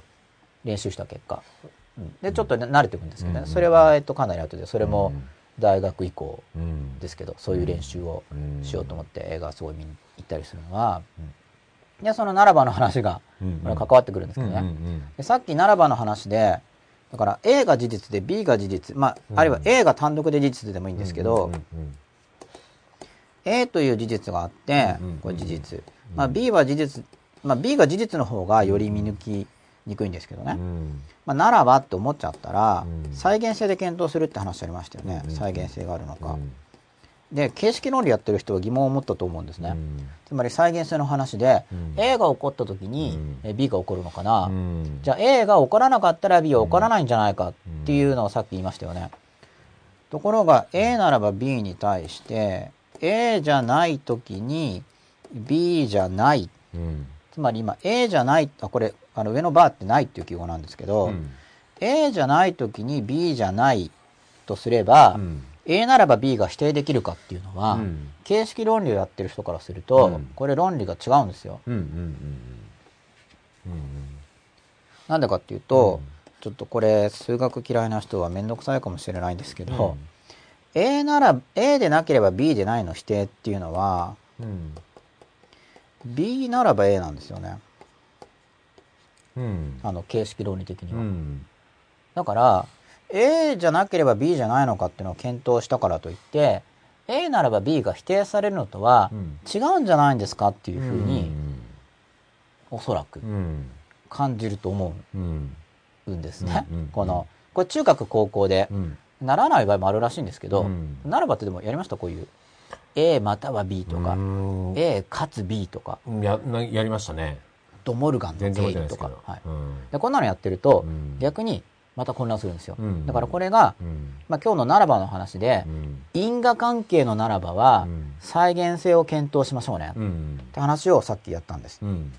で今お話ししてるのは、論理のならば論理学のならば、うんうんこの因果のな因果関係のならばと論理学のならばを混同してる人がめちゃめちゃ多いんですよ、うんなるほど。うんうん論理のならば。うん。でこれはど、で言葉を使う時もどの層で使うかっていうのがあって、うん。日常用語の層で使う時には因果関係があるっていう時にうん。論理的って言うんですね、うん。言いませんか？僕もそういう用法で使う時がよくあります、うん。なんでかっていうと因果っていうとなんか仏教っぽいんですよ。そこで日常会話の中で、うん。あその話は、うん。あの因果論的ですねとかっていうと、うん。なんかちょっと違いますよ、うん。わかるんです違和感が、うんうん論理的ですね。うん。論理的ですねっていうのとあそれはうん。因果論ですね。うんってなんか違いますよね、日常会話として、うん。だから日常会話でいう論理的っていうのは、論理学でいう論理じゃないんですよね、でそれもだからじゃあ日常で言われてる論理ってえ何が論理的で、何が非論理的なのっていう。論理的って論理学じゃないんですか、っていうのも疑問にあったんですよ、僕には。まあそ、そういうのを、そういうのを詳しくやるとなると、うんなんかちょっともう本当勉強セミナーみたいになっちゃうんで、まあそれはなんかもう本当教室みたいな、この番組の範囲をちょっと超えちゃうんですけど、はい。なんか問題提起ぐらいにはい。とどめておきたいんですけど、まあ、論理のならばっていうのは、で、さっき因果関係を分析するときに、A が事実と A が過程の場合があって、A が過程の場合も気をつけなくちゃいけないという話をしたんですけど、でそちょっとだから説明は最後まではしないので、はい問題提起になってしまうんですけど、うんじゃあちょっとこれまたセーブしてから。こういう話どうですかね？面白いって思ってもらえてるかな？もう勉強になるんじゃないですか？はい。減ってないといいですね。うん3人とかに。大丈夫ですよ大丈夫ですか？あよかった。それやっぱりあれですよね。この番組を見てくださっている。うんまあ、そうですね。もう50回ですからね。大体どんなことやるかなんとなく雰囲気的にはきっと分かってますからね。で家庭の時には、はい、まあ、この話をちょっと早めに終わらせたいと思います。A と B と A ならば B これこれ因果じゃなくて論理学の方です。はい。論理学じゃ形式論理学の方。T が本当、真実、あ、真、正しい。F がフォルスで偽、間違いだとしますよね。あ普通は TF じゃなくて、ちょっとごめんなさい。消しゴム、これですね。普通は TTFF で書くんで。ここに A が本当で B が嘘。A が本当でえー B が本当。ちょっと順番普通と逆になっちゃいましたけど、こういうふうに。で、ここで A ならば B が成立するっていうのは、あの、A が本当で B が嘘だったら A ならば B とは言えないですよね。うん。うん。A が本当で。で、A が本当で B が本当だったら言えますよね。はい。で、A が嘘で B が嘘だったら言えて、うん。A が嘘で B が本当だって言えるっていうのが、これが論理でいうところのならばなんですよ。うん。で、ここの部分がうん日常生活で言うのとちょっとノリが違うんで、うん。うん。だから論理、論理的にはですけど、うんえっと、今日はまだ水曜日ですよね、うん今水曜日。うん。そうすると、明日が木曜日ならばって言っちゃうとするじゃないですか。うん。そうすると、こっち側が嘘になっちゃうんで、うん。ごめんなさい、合ってる。まあ明日が金曜日ならば。うん。うん。明日が金曜ならばって言っちゃうと、うんこの A の部分がもう嘘ですよね。そうすると、ここ何言っても、うん。ここは正しいんですよ、論理学的には。なんですよ。うん。だから、そのタラレバの話で、うん。だからあのタラレバがやめるって話がここに関わってくるんですけど、うんタラレバの話でここが嘘だとう、ん。論理学的には、ここに何を言おうが、全体が真だから、うん。議論してもしょうがないじゃないっ。ていう話があるんですね。うん。うん。ただ、うん。これ僕に言わせればですよ。うんこれはうん。因果関係とうん論理学で言うところのうんならばをうん。混同している人の説。意味がないわけじゃない。あのタラレバの話で。うん。あの時もしあの時これこれがこうしていたならば、うんこうであるというシミュレーションを行うことはうん意味がないわけではうんないんですけど、うん。これはこのならばっていうのが、うん。あなないんですけどって僕の意見ですけどね。うんならばっていうのがその因果関係を表す場合と、うんこの論理学で言うところのこの表ですよね。うんこの表で言うようなならばを表す場合と、うん両方あるんですよ。うんで、この二つの差は実は大きいんで、うんこれちょっと意識してほしいんですよね。うん論理学で言うところのならばなのか、うん因果関係で言うところうのんならばなのか。うんで、分かりやすい具体例で説明できないですか？わかりやすいけど、まあこれが一つですよね。うん。例えば明日が金曜日ならば。まあうん。タラレバの話だったら、うん。じゃあ例えば、うーん、まあ過去のことでうん。シミュレーションするとしますよね。うん。じゃあ実際には、じゃあ先週、うん。あ、じゃあ今日僕はこういう話をしたじゃないですか。はで、今日番組が終わってから、うん。そっか、今日のイントロダクションは、うん。じゃあもしああいう話をしていたらどうだったかな、うん。こういう話をしていたらどうだったかなうん。って検討したとしますよね。いうんで、それって実際とは違うじゃないですか。もう事実は固まってるわけだから。うんうんうんあの時ああいう話をしていたら、はいあの時こういう話をしていたら、違いますよね。うんだからその過程の部分がもう嘘ですよね。偽ですよね。そんなの成立してないから。うんじゃあその後ろは何を言っても正しいのかうんうんってことにならないんですよ。うんやっぱり実際そうしていたら、うんこうなった可能性が高いだろうな、うんこうだろうなっていうのは、なんか何を言っても同じって感覚しないですよね。うんそのそうですね。うんこうなってたらこうだろう、うん。こうなってたらこうだろうの後半部分をうん。何でもかんでも入れ替えてうも、ん。その話の真偽うにん。影響がないって思わないですよね。うん。例えばあの時の初めに僕はもしああいうふうに話してたら、うん。番組が終わった後、吉田さんから僕に3000万振り込みがあっただろうに、うん。とかって思ったとするじゃないですか。うん。そんなのトータルで嘘っぽくないですか、いうん。や、そんなことないんじゃないのうん。と思いますよね。うん。なんで急に3000万うん。振り込まれるのってうん思いませんか、でもこの論理学の話だとトゥルーじゃないですか。うん。これが、これが嘘なら、うんうんうんこれ全体としては。つまりそれは、なんでかっていうと、ここの後半の B の真偽じゃないからなんですよ。うん。つまり、今日の前半、例えば、あれこれの話をしていれば、じゃあ3000万振り込まれますよとか、例えば言ったとしますよね。その3000万振り込まれるのはこの後半部分じゃないですか。うんだからこれはど、後半はどっちでも同じだからっていう話なんですけど、うん。だから、じゃあ、ここが嘘だから、全体が論理学的にはトゥルーだからといって、うん。何言ってもいいって話は違いますよね。うん。うん。その、いやでもそれはありえないだろうとか、うんうん。でも逆にもっと現実的に、うん。じゃあ、えー今日初めに電子書籍の話をしましたけど、その電子書籍の話の代わりに、えーこれこれの話をしていればどうなったかなって考えたときに、そのさっきの3000万振り込みじゃなくて、うん。実際には番組の流れ的にこうなったかなとかって想定したら、それはさっきの振り込みの話よりも、きっとそうなった確率はうん。高いだろうなって思いますよね。だから、このタラレバの話っていうのが必ずしも否定されるわけじゃないんで、ちょっとこれ踏み込み浅いんですけども、だうん。から、このな、ならばっていうのをうん。意識してほしいっていうことなんですけどね。うん。あと有名な例を挙げたいと思います。ほい有名な例でうん、これベリクソン、ベリクソンっていう人が本で書いてるんですけど、ほかなり有名な人です。ダブルバインドっていう。うん。あの、まあ、ダブルバインドとか、えベリ、ダブルバインドスペースベリクソンとかで検索すれば、様々なサイトが出てくると思いますけど、はい。まあでも、まあサイトを読むのもいいんですけど、うん。まあできれば本を買って読んでいただければ、ベリクソンさんの役所出てるんでいろいろ。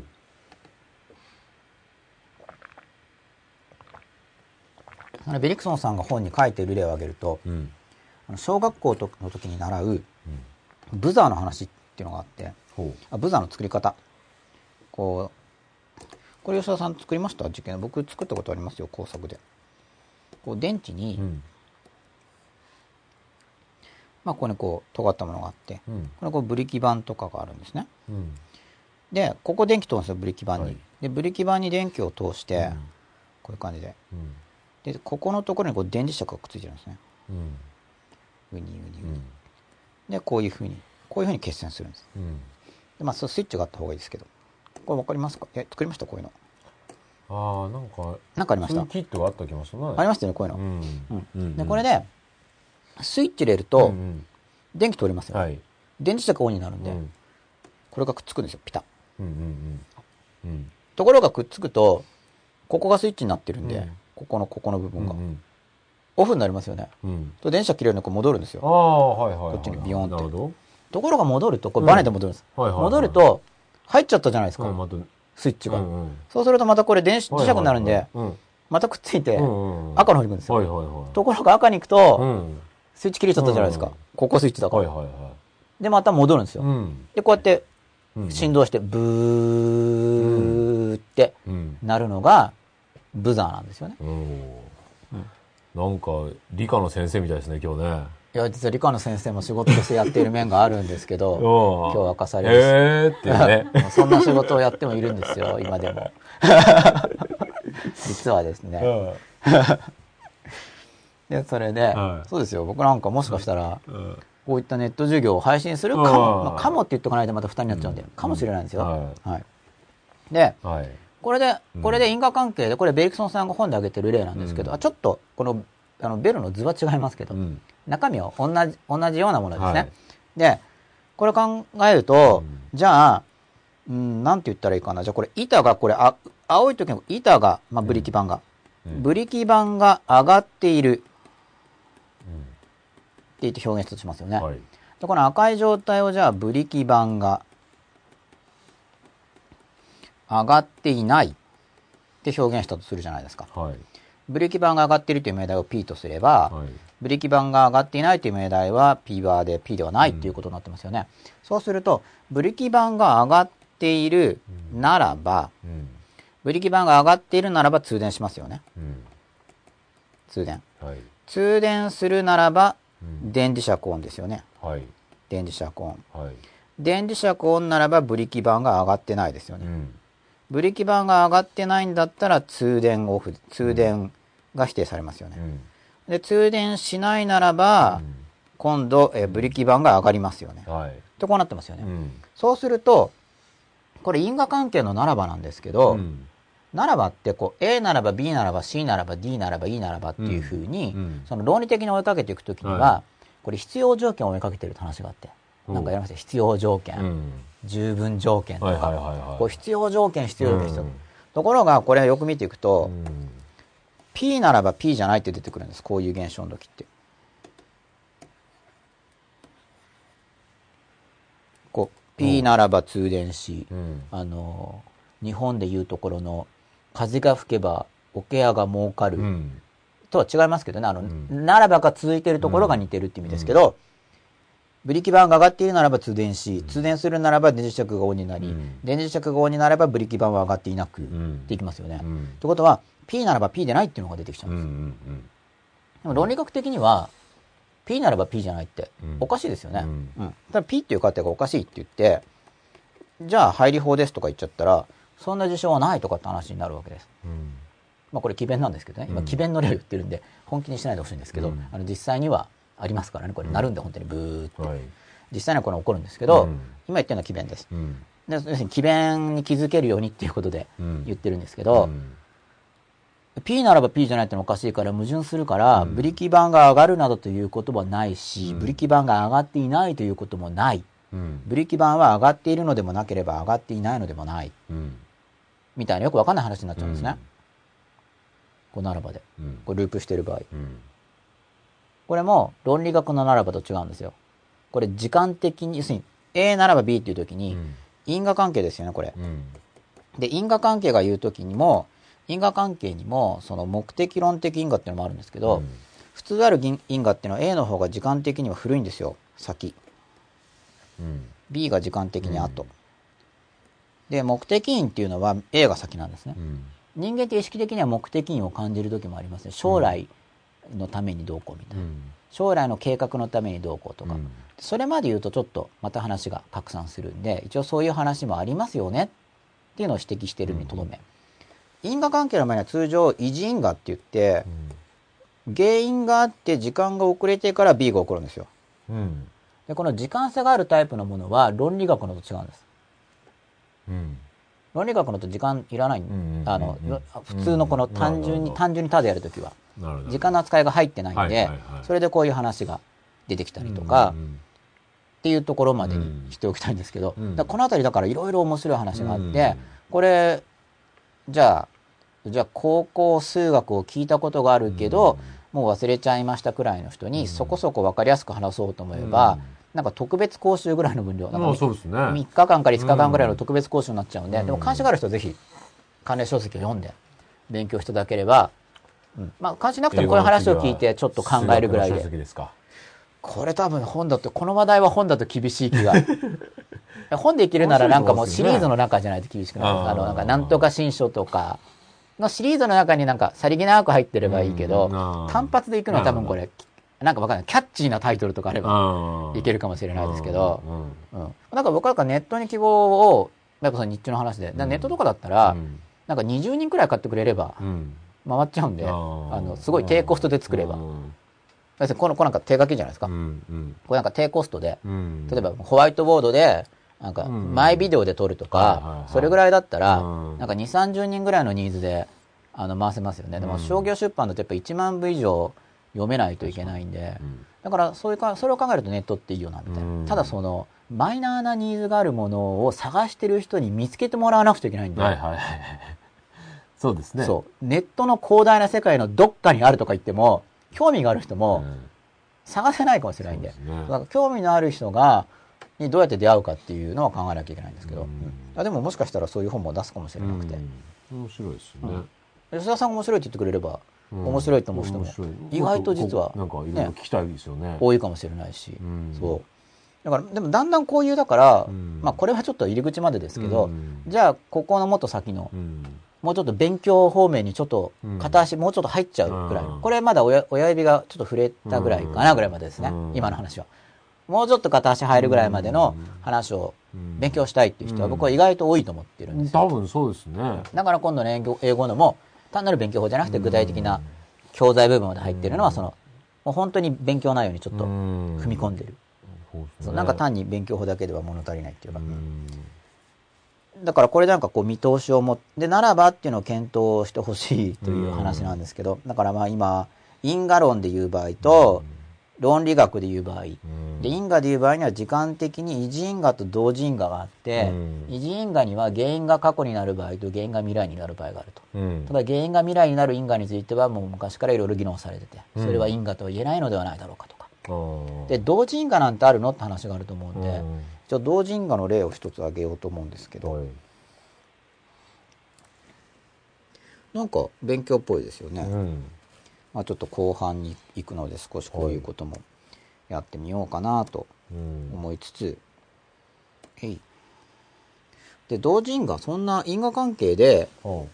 時間の差がないことなんてあるのだろうかって思う人もいると思うんで、ちょっと有名な例を出したいと思うんですけど、だから有名な例って言い方でわかると思うんですけど、うん。あの、く今そんなにクリエイティブなことを話してるわけじゃなく、うん。基礎教養って言われるような話うんなんですよ、うん。こういうのは。うん。まあ知ってる人は、うん。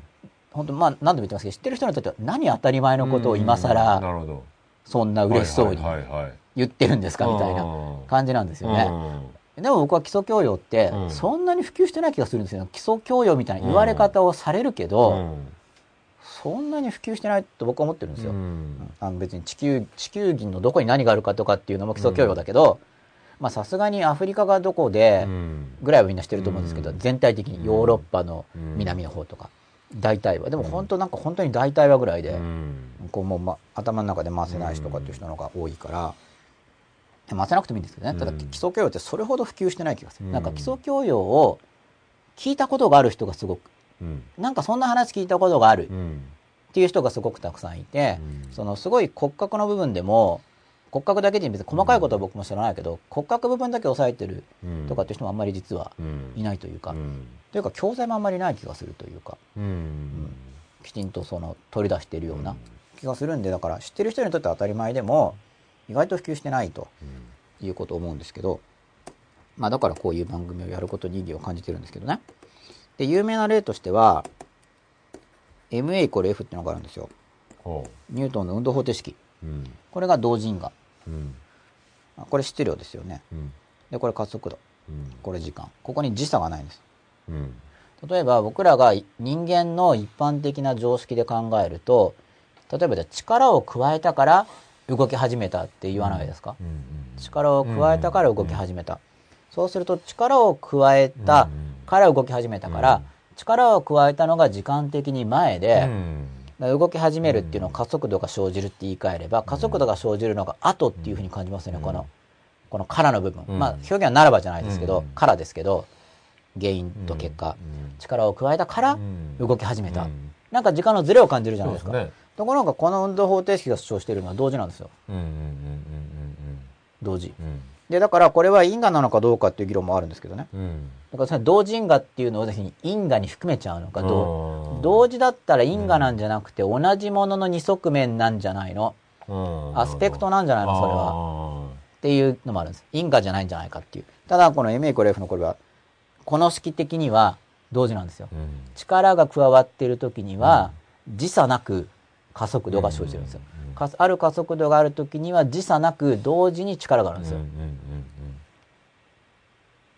っていう式なんですよ。これ同時なんです。うんで、これって因果なのかなとか。うんでもこれを高校生に通常説明するときには、まあ、僕は一応この同時って話言ってるんですけど、あ、でも通常ってわかんないですね。どっちなんだろう。おそらく、時間的前後を想像させる言い方をしている気がします。うんおそらくですけどうん。だいたい力を加えたらうん。動くでしょ？みたいな。うんブレーキ踏んだうらん。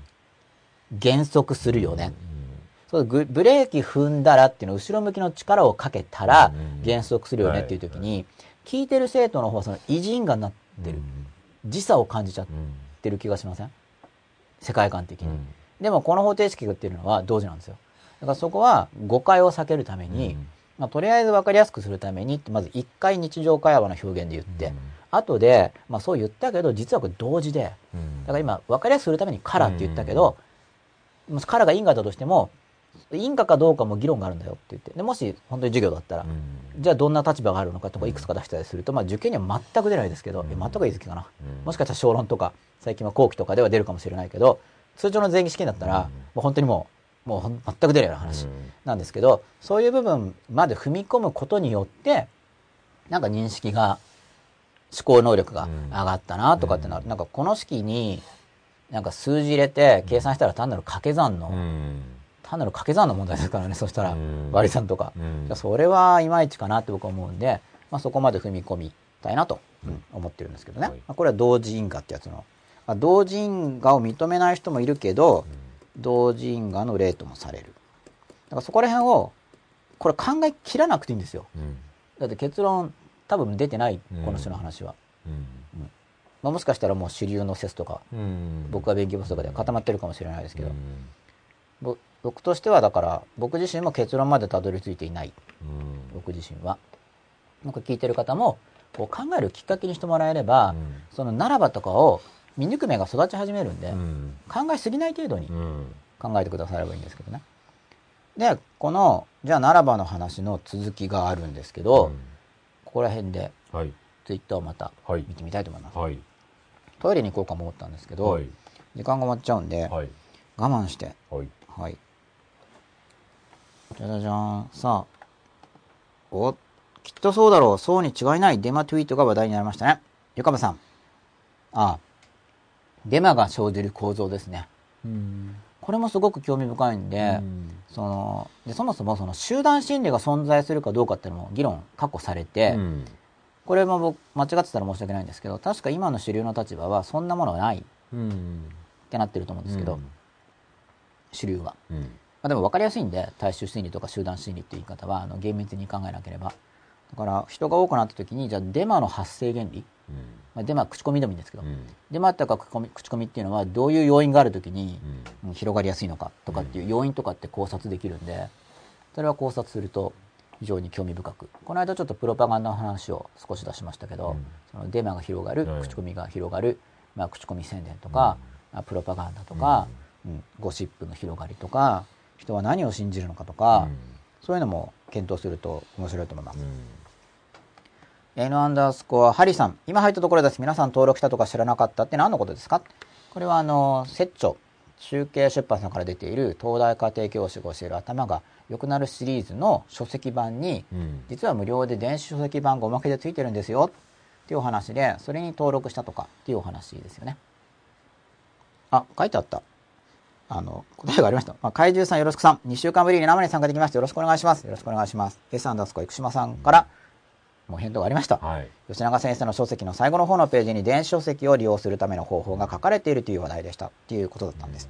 アンダースコアリッシュアンダースコアさん。二度あることは三度あるというのもならばの一種ですかうんこれならばの一種ですよね。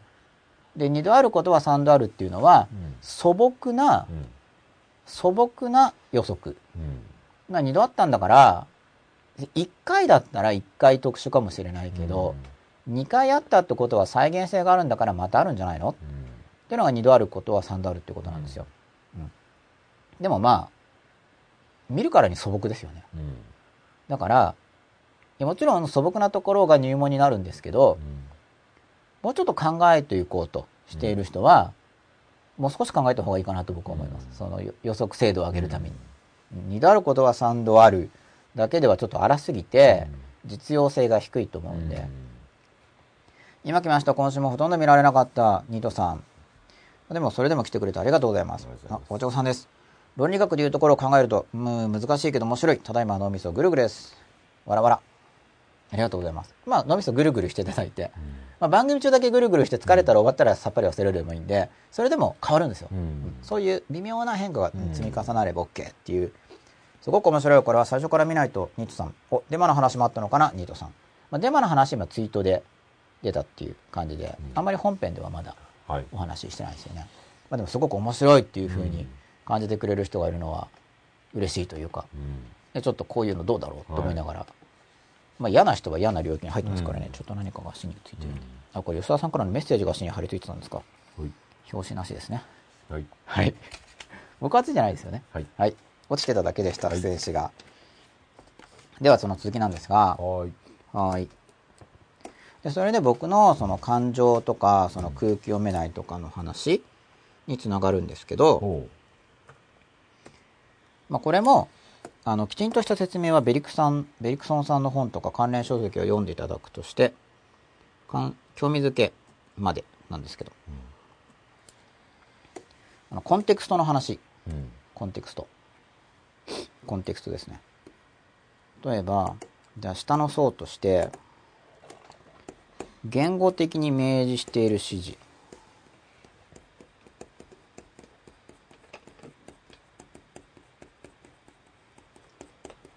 これがさっきの例でいうところのうん。意見がある人は手を挙げてください。うんうん。これ言語的に明示的に意見があるならば手を挙げてくださいっていうふうにその命令ならばですよね、で今ここで検討したいのはならばのまたが因果なんですか、えー論理学なんですか？っていうのがあったんですけど、うん。このならばで今のがこれならばっていうのは論い因果なんですけどね。うん。あなたがもし、まあ、因果っていうか過程ですね。過程っていうのが正確かな、あなたが意見があるならば、これ省略すれば必ずっていうことですね。うん。あなたが意見があるならばかっこ必ず手を挙げてくださいとかかっこぜひ手を挙げてください、要は意見があるなある人は手を挙げてくださいっていう時には、意見がある人が手を挙げるのは歓迎ですっていうのが、まあ、言語的な明示指示うん。になる、うん。だから正確に言うと明示しているのは意見がある人は手を挙げてくださいだけなんですけどこれ何にも就職がなければ言葉的にはいつもっていう意味になりますよね。あの言葉の省略の規則として。ところが実際はそうじゃなかったという体験があったわけです、で今だったら空気読むよなんですけど、この空気っていうのは評論文っぽい言葉で言うと、うんコンテキストなんですようんコンテキスト。まあ、コンテキストも様々な定義が実はあるんですけど、うん今日僕がご紹介したい、まあ、とっつきやすい定義。うんなんか、やっぱりこれも定義なしで使われていることが多いんですよねう。ん文脈読みなさい。コンテキスト読みなさいって言って、コンテキストって何ですかっていう。コンテキストっていうのは、非明示的でありながら、まあ、非明示的。非明示的にこの1を規定するもの。非明示的に1を規定するので、言語的な明示指示よりも上位にあるんですよ。うん。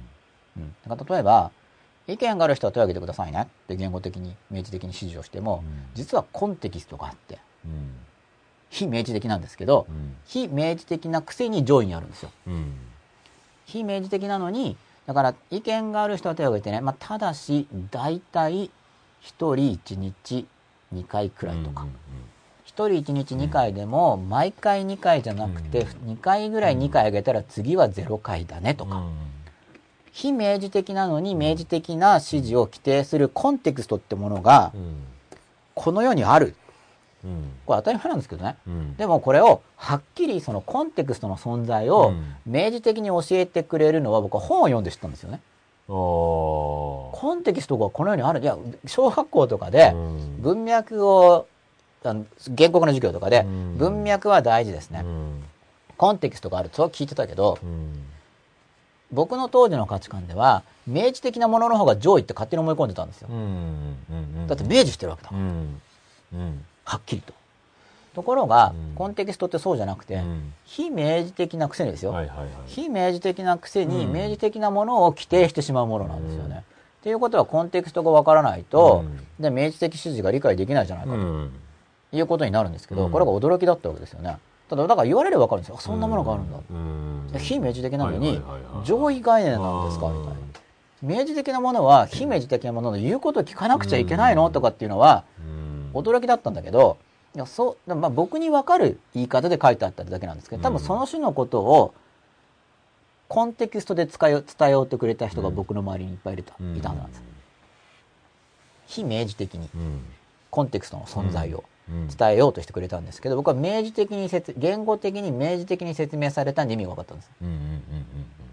なるほど。言語的に明示的に、書籍によって非明示的だけど、うん明示的な言語的な表現を規定するものが言語にはあるんだと。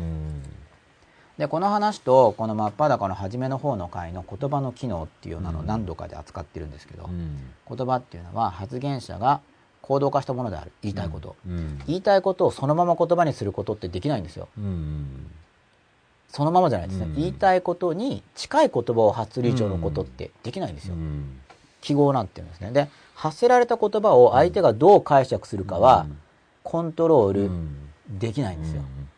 相手の持っているコンテクストによって解釈されちゃうんです。うん今度また。うん実際にはう。んで、うんちょっと話が早くなるんですが、はいコンテクストにはさらに上位のコンテクストがあることがある。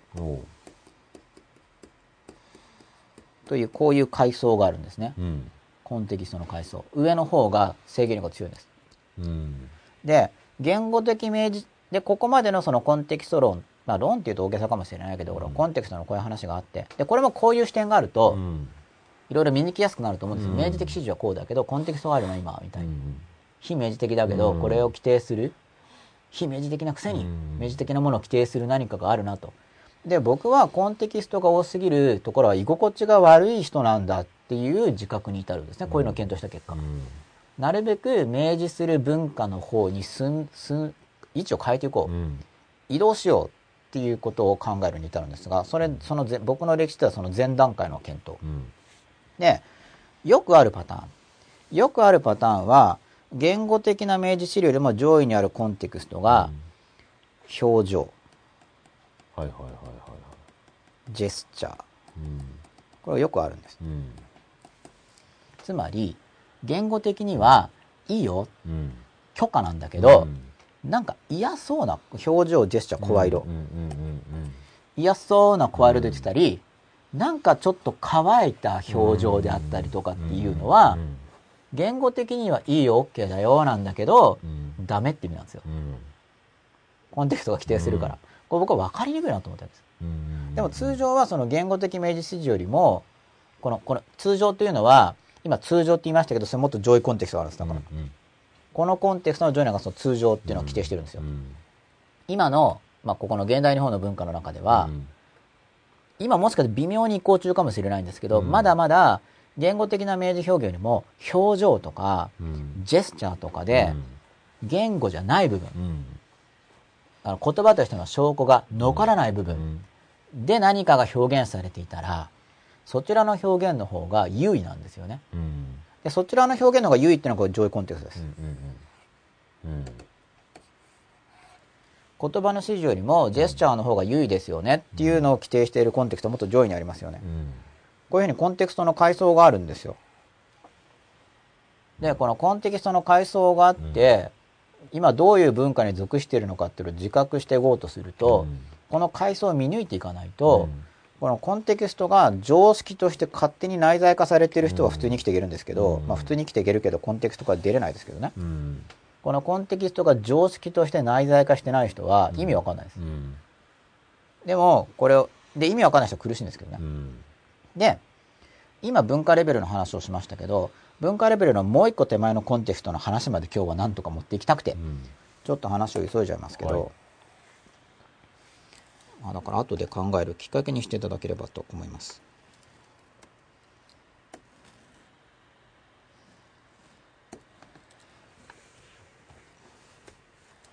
ここでですね、はいこれちょっと議論が荒くなります。さっきの話のはい文、さっきのコンテキストの階層の方が議論が荒くないです。じゃあ、言語的明示指示よりも表情とかの方が上位だとしますよね。うんこれ非明示的です。うんもしかして向こうは表情で明示的って思ってるかもしれない。うんただ表情とかの記号っていうのは文化的共有物でないものも多いんで、つまり向こうにしてはコンテクストだけど、コンテクストの共有がなされてないかもしれないんですよね。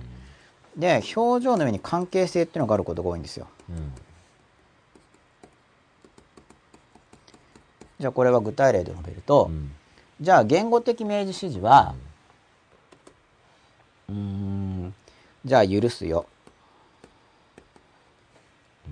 言葉で許すよって言ってたとします。で、表情では許さないって言ってたとしますよね。うん表情ですよ。うん口では許すって言ってるけど、なんか怒ってるように見えるなみたいな感じです。で、通常これが上位にありますよね。ところがさらに上位のコンテクストがあって関係性では分かれないってあるってこういうパターンが多いんです。これがすごく多いんですよ。こういうパターンが。つまり、関係性は維持する。じゃあ、許すよって言ってるけど、本当は許さないんだと。じゃあ許さないんだから、もう関係終わりにしちゃおうね。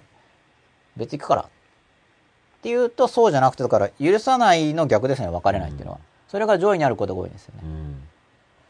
で、さらにこの別れないに対して強弱関係が入るとむめんどくさくなるんですよ。で、強弱関係が入るっていうのは親子関係とか、で、恋人関係とかでもどちらかが強い立場。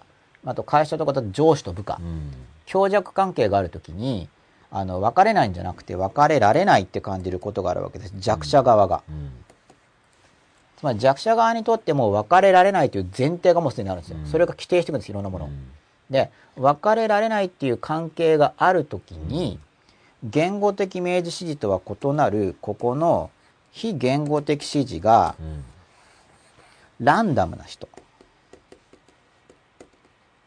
うん場合によって変わる人。うん例えば、許すよって言って、うん本当に許してる時と、許すよって言って許してない時が、表情とかで見抜こうと思っても、よくわかんないっうんていう人っていますよね。うん非言語的な部分で。で、このパターンに弱者側の人が入り込むと、ものすごい疲れちゃうんですよね。うんっていうのは、この2段目のコンテキストが解釈できないんですよ。うんここ非明示的だから。うんただし、もう、関係は崩せないって、あの、弱者側が思ってるんです。そういう、規定されてるんです、そこの前提に。例えば今会社辞めるわけにいかない。生活できないし、うん。急に職とかないしとか、うん。まあ親子関係でも夫婦関係でもいいですけど、関係性が固まっている中で、言語的指示があって、うん。その通りにやったけど評価されないとか。う、ん。言った言われた通りにやったのに、うん。どうしようっていうことが積み重なるとわけわかんなくなってくるんですよね。うん、で、これがならばの話となんで関係してるのかっていうと、この言語的な指示と異なる評価をされるとわけわかんないから相手に聞き返すんですよね、普通。うん。その弱者側の人とかが。なんでですか？うん。そうすると説明してくれるんですよ。うん。これはこうこうだったからうん。こうなんだよ。うん。でそれは一応場合としてはここの非明示的な部分を頼まれたから明示化してくれたってことですよね、ここの部分。そこにならばが入ってきます、ところがこれが口から出任せのことが多い。うん。口から出任せ。でこのパターンに入ると人ってハマっちゃうんですよ。うん。これはあのははめられるパターンなんですこれが、うん。つまり逆になんかはめ込みの時には関係性の固定っていうのがあって関係性が固定されている関係の中で、言語的指示とは異なる非明示的なメッセージを伝え続けると、うん。相手は混乱するんです人間って、うん。あの精神状態がおかしくなってくるんですよところがおかしくすることで支配下に置くっていうことがなされる、うん。つまり強弱関係の強化に使われるんですよ、うん。この構図が。強弱関係が一旦発生したら言語的指示とは異なる上位の文脈を提示し、しかしその上位の文脈の説明というのはうん。コロコロ変わるうん。をやると強弱関係が強化されるんですよ。うん人間の性質というのは、うん。あの弱者がこういうフレーム持ってないと。か気づける人は、あれこれうん違うじゃん。違うっていうのは非明示的部分を言語化してもらってもパターンが違う。っうん。てわかるんですね。これだいぶ話はしょってるんですけど、うん。話早いなって感じると思うんですけどまあでも今日は最後まで持っていこうと思う最後っていうかもう一つ先まで持っていこうと思うので、はい。でじゃあこんな時の戦略っていうのは弱者側から言ったら、まあ、さっきもちょっと言いましたけど、弱者側からいけばですよ。弱者っていうのはその関係性をなくしてはいけないと思っている方強者っていうのは別に別にこっちはいいけどね。だからまあ会社だったらこっちはクビにしてもいいけどっていう、でうん。クビにされたら困るんだけどっていうのが強弱関係ですよね。そういう弱者から見るとだから関係性の固定っていうものがあるように見える。で明示的な指示がありしかし明示的な指示を聞いても非明示的な指示に引っかかって非難される。ということが起こると、このパターンにはまり込んでると苦しくなるんですよ、で通常その非明示的なことっていうのは説明を頼むと向こうはならばと言うけどしっちゃかめっちゃかなことを言う。ランダムであると、じゃあこれランダムな事象に対処するにはどうしたらいいかっていうことなんですけど、まあ、第一にその関係性の固定っていうのは錯覚で関係を切るっていう選択がありますよね、自分が弱者側で入ってるから、こんな関係は嫌だ切る。であとはその非明示なところの説明をもっとしつこく頼む。っていうのがありますよね。ところが強弱関係が強すぎるとこのどちらもできない場合があるんですよ関係性の固定も切るったって切れないし、非明示的なところをその明示レベルに落とし込もうとしても説明してくれないし、うん。言うこと変わるし、うん。じゃあどうするんだ？ってことになりますよね、つまりその場合には相手のならばっていうのがならばっていうほどならばじゃないことに引っかかってるわけです。相手が非明示的なものを説明してくれるならばが、いい加減な場合どうするか。っっていう話なんですけど、いい加減な場合にどうするかっていうのは、ここまで今日ちょっと説明できればと思って。はい。いい加減な場合にどうするかっていう時に人間が何かに対処する 2, つの方向としてなんですけどあれ間違っちゃった。いいえ。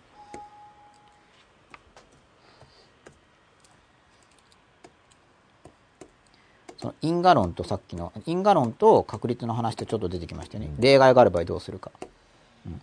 まあ、例外がなければいいですよね。ルール。強いルール、強いルールがあるときは強いルールに従えばいいですよね。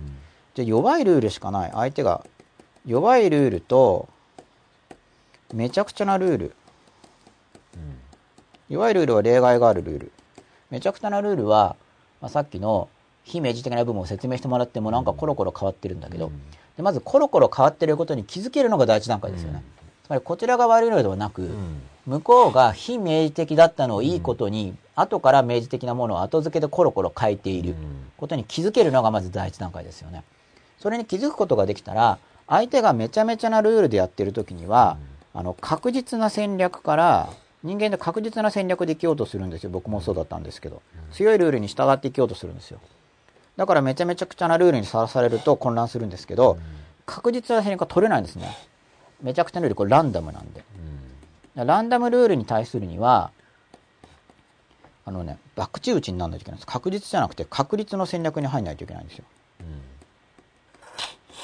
例えば、サイコロで1から6が出るとしますよね。で、2から、じゃあに1から3なんで、じゃあ2から6が出たら勝ちだとするじゃないですか。もしこんな勝負があれば、2から6に延々とかけかけ続ければ、勝てるはずですよね。確率が高いから。ところが人間って確率的な事象に対してはうまくせ、あの対処できなくて、2から6はさすがにあれなんで、ちょっと3から6。3から6の方が多いから勝てますよね。でもところが初めに振った時にたまたま1212とかこうしつこく2211とか出てきちゃうと、くじけちゃうんですよ。その2度あることは3度あるレベルで、本当の確率っていうのがもっと回数が必要な時には、この段階でくじけちゃうんですよ。つまり、その確率の戦略っていうのは取りにくいですよ。訓練しないと。折れちゃうんです、ところ、途中で。だから確実だったらできるんですけど、確率的にはこっちを続けていけばうまくいくはずっていうタイプの思考って人生にすごくあるんですけど、ランダムな出来事。つまり予測能力に限界があるからっていう。ランダムな事象に勝てるはずの方に、勝てるはずの回数まで、あの、理論上の回数までですよ。理論上これぐらいはやった方がいいっていう回数まででもできないでこけちゃうことが多いんですね。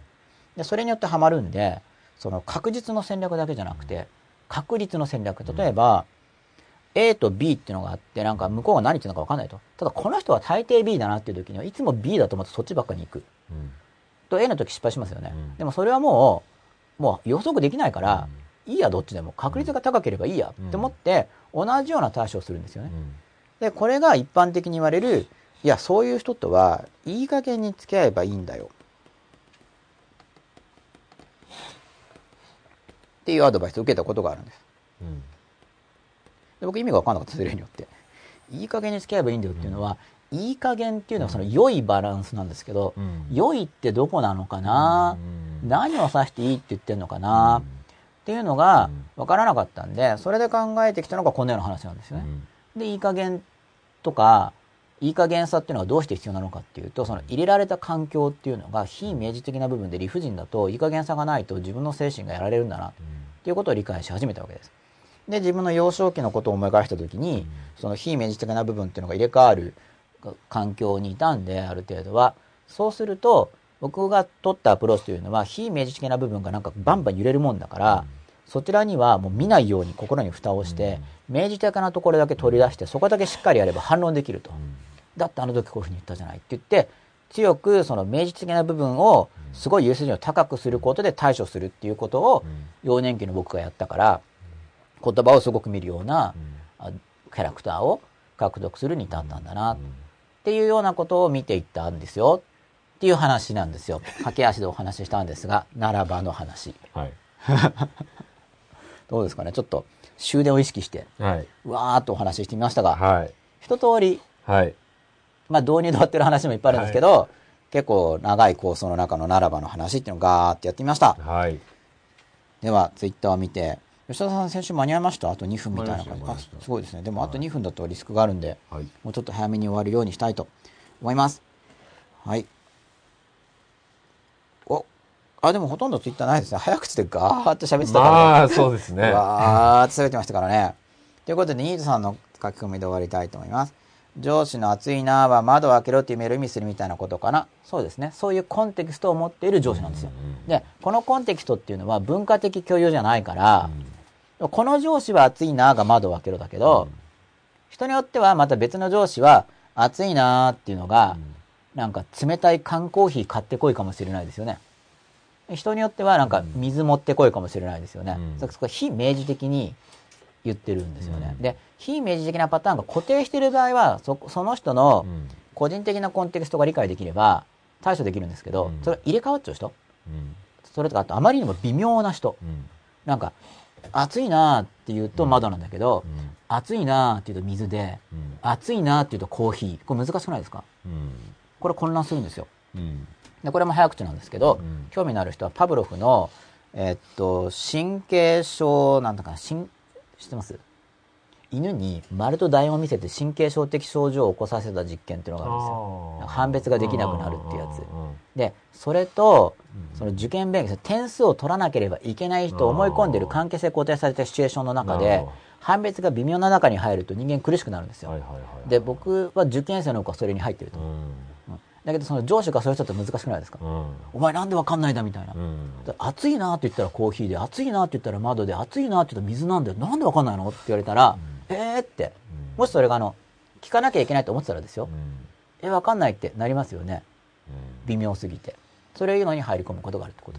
毎回同じだったら、覚えれば対処できるんだけど。うんだから、その判別が難しい明示表現には、あの、捉えられないようにしないと、こっちがやられちゃうんで、そういう人がいますよっていう。うんそうすると防御を知らない人をうまくそういう人がこう入り込んできて支配するんで、そうやって生きてきてる場合がありますからね。それはそれで一つのスキルですから。ということに気づけるようになりましょう。というような話。あと自分がやってる場合にも気づけるんで。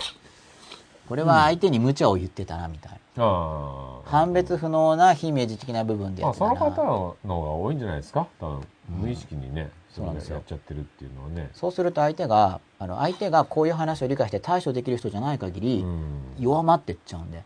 弱まっていくか、感情を閉じて言葉だけにこだわるようになるか、それかもうコミュニケーションを立ってくるかなんかいろいろなパターンがあるんですけど、乗り越えていくパターンじゃない別の防御をしてしまうことがあるんで相手を変な風に変えていっちゃう。学校の先生とかも僕は気をつけなきゃいけないと思ってうんます。やっぱ立場が強い人の側が気をつけないとこれやっちゃう場合があるんで。うん、なんでわかん、なんでわかんないんだっていうのが分かりっこないのに言うパターン。うん。そうですね、まあ、特にその子供とか、まあ、会社だと部下とか、はい。やっぱりその一人前ひ人として見てないじゃないですけど、一人前として見てない状態だと、はい。そういうことが起こりうる可能性は高いかなって気がしますよね、はい。適当でいいだろうっていうね、はい。別れよみたいな。う。ん。非常に端的に言ってうん。別れっていう、うん。まあそういうタイプの、まあある種のい結果的にいじめみたいになっちゃうんですけど、うん。逆にじゃあ細かい説明してもうん。わからないだろうっていうそうですね。前提が、はい。か面倒くさいかどっちかわかんないですけど、強者側は気づかない場合もあるんですよ。うん。そので弱者側がもっと弱っていっちゃうから、うん。何弱っちいやつなんだって見えちゃう時があるんで、うん。それ悲劇的なんですよ。繰り返されちゃうから。うん。うん。うんまあそれは教育の仕方をもし知ってれば、うん。初めはそのステップバイステップで、うん。あのキャラクタータイプがあるんで、ステップバイステップで教えれば分かる人と、理由がないと動けない人とうん、パターンが違うんですよね。上司が使い分けられないと、うん。その特定のパターンじゃない部下はうん。苦しくなっちゃうんだ。の関係性が固定してれば、うん。移れればいいんですよ。うん。合わないからって言って別に移れれば関係性が固定してないから弱まんないけど、うん。固定してるともうどんどん分かんなくなっていって、その人は状態が下がっていっちゃうんで、うん気をつけなきゃいけないんですけど。はいということで今日はまた新しいスタイルで、はいはい、50回目を前にしてはいやってみました。はいはい。あ、対処の仕方すごいためになりました。六四ナミさんありがとうございます。非明示化で混乱してたところに陥っていてやられたことがあったので、対処の方をもっと詳しく知りたかったです。そうですよね。はい。それもおいおいやっていきたいと思います。相手が感情と条件反射いるかどうかを分別して対処することが必要なんでしょうか。大木、小串やしさん。えっ、と、これはまた例によって短くてわからないので、はい。また補足で言っていただければと思います。ということで今日はちょっとかなり早口になってしまって、はい野心的なテーマを扱ってみましたが、はい。ならばの話ということでお送りしてみました。はい。第48でしたっけ？そうですね。再来週は公開放送になるかもしれませんのでそう、ですね。えー来れる方ははい。メールしてください。はい。ということで今日はここまでにしたいと思います。どうも遅くまでありがとうございました。ありがとうございました。ありがとうございました。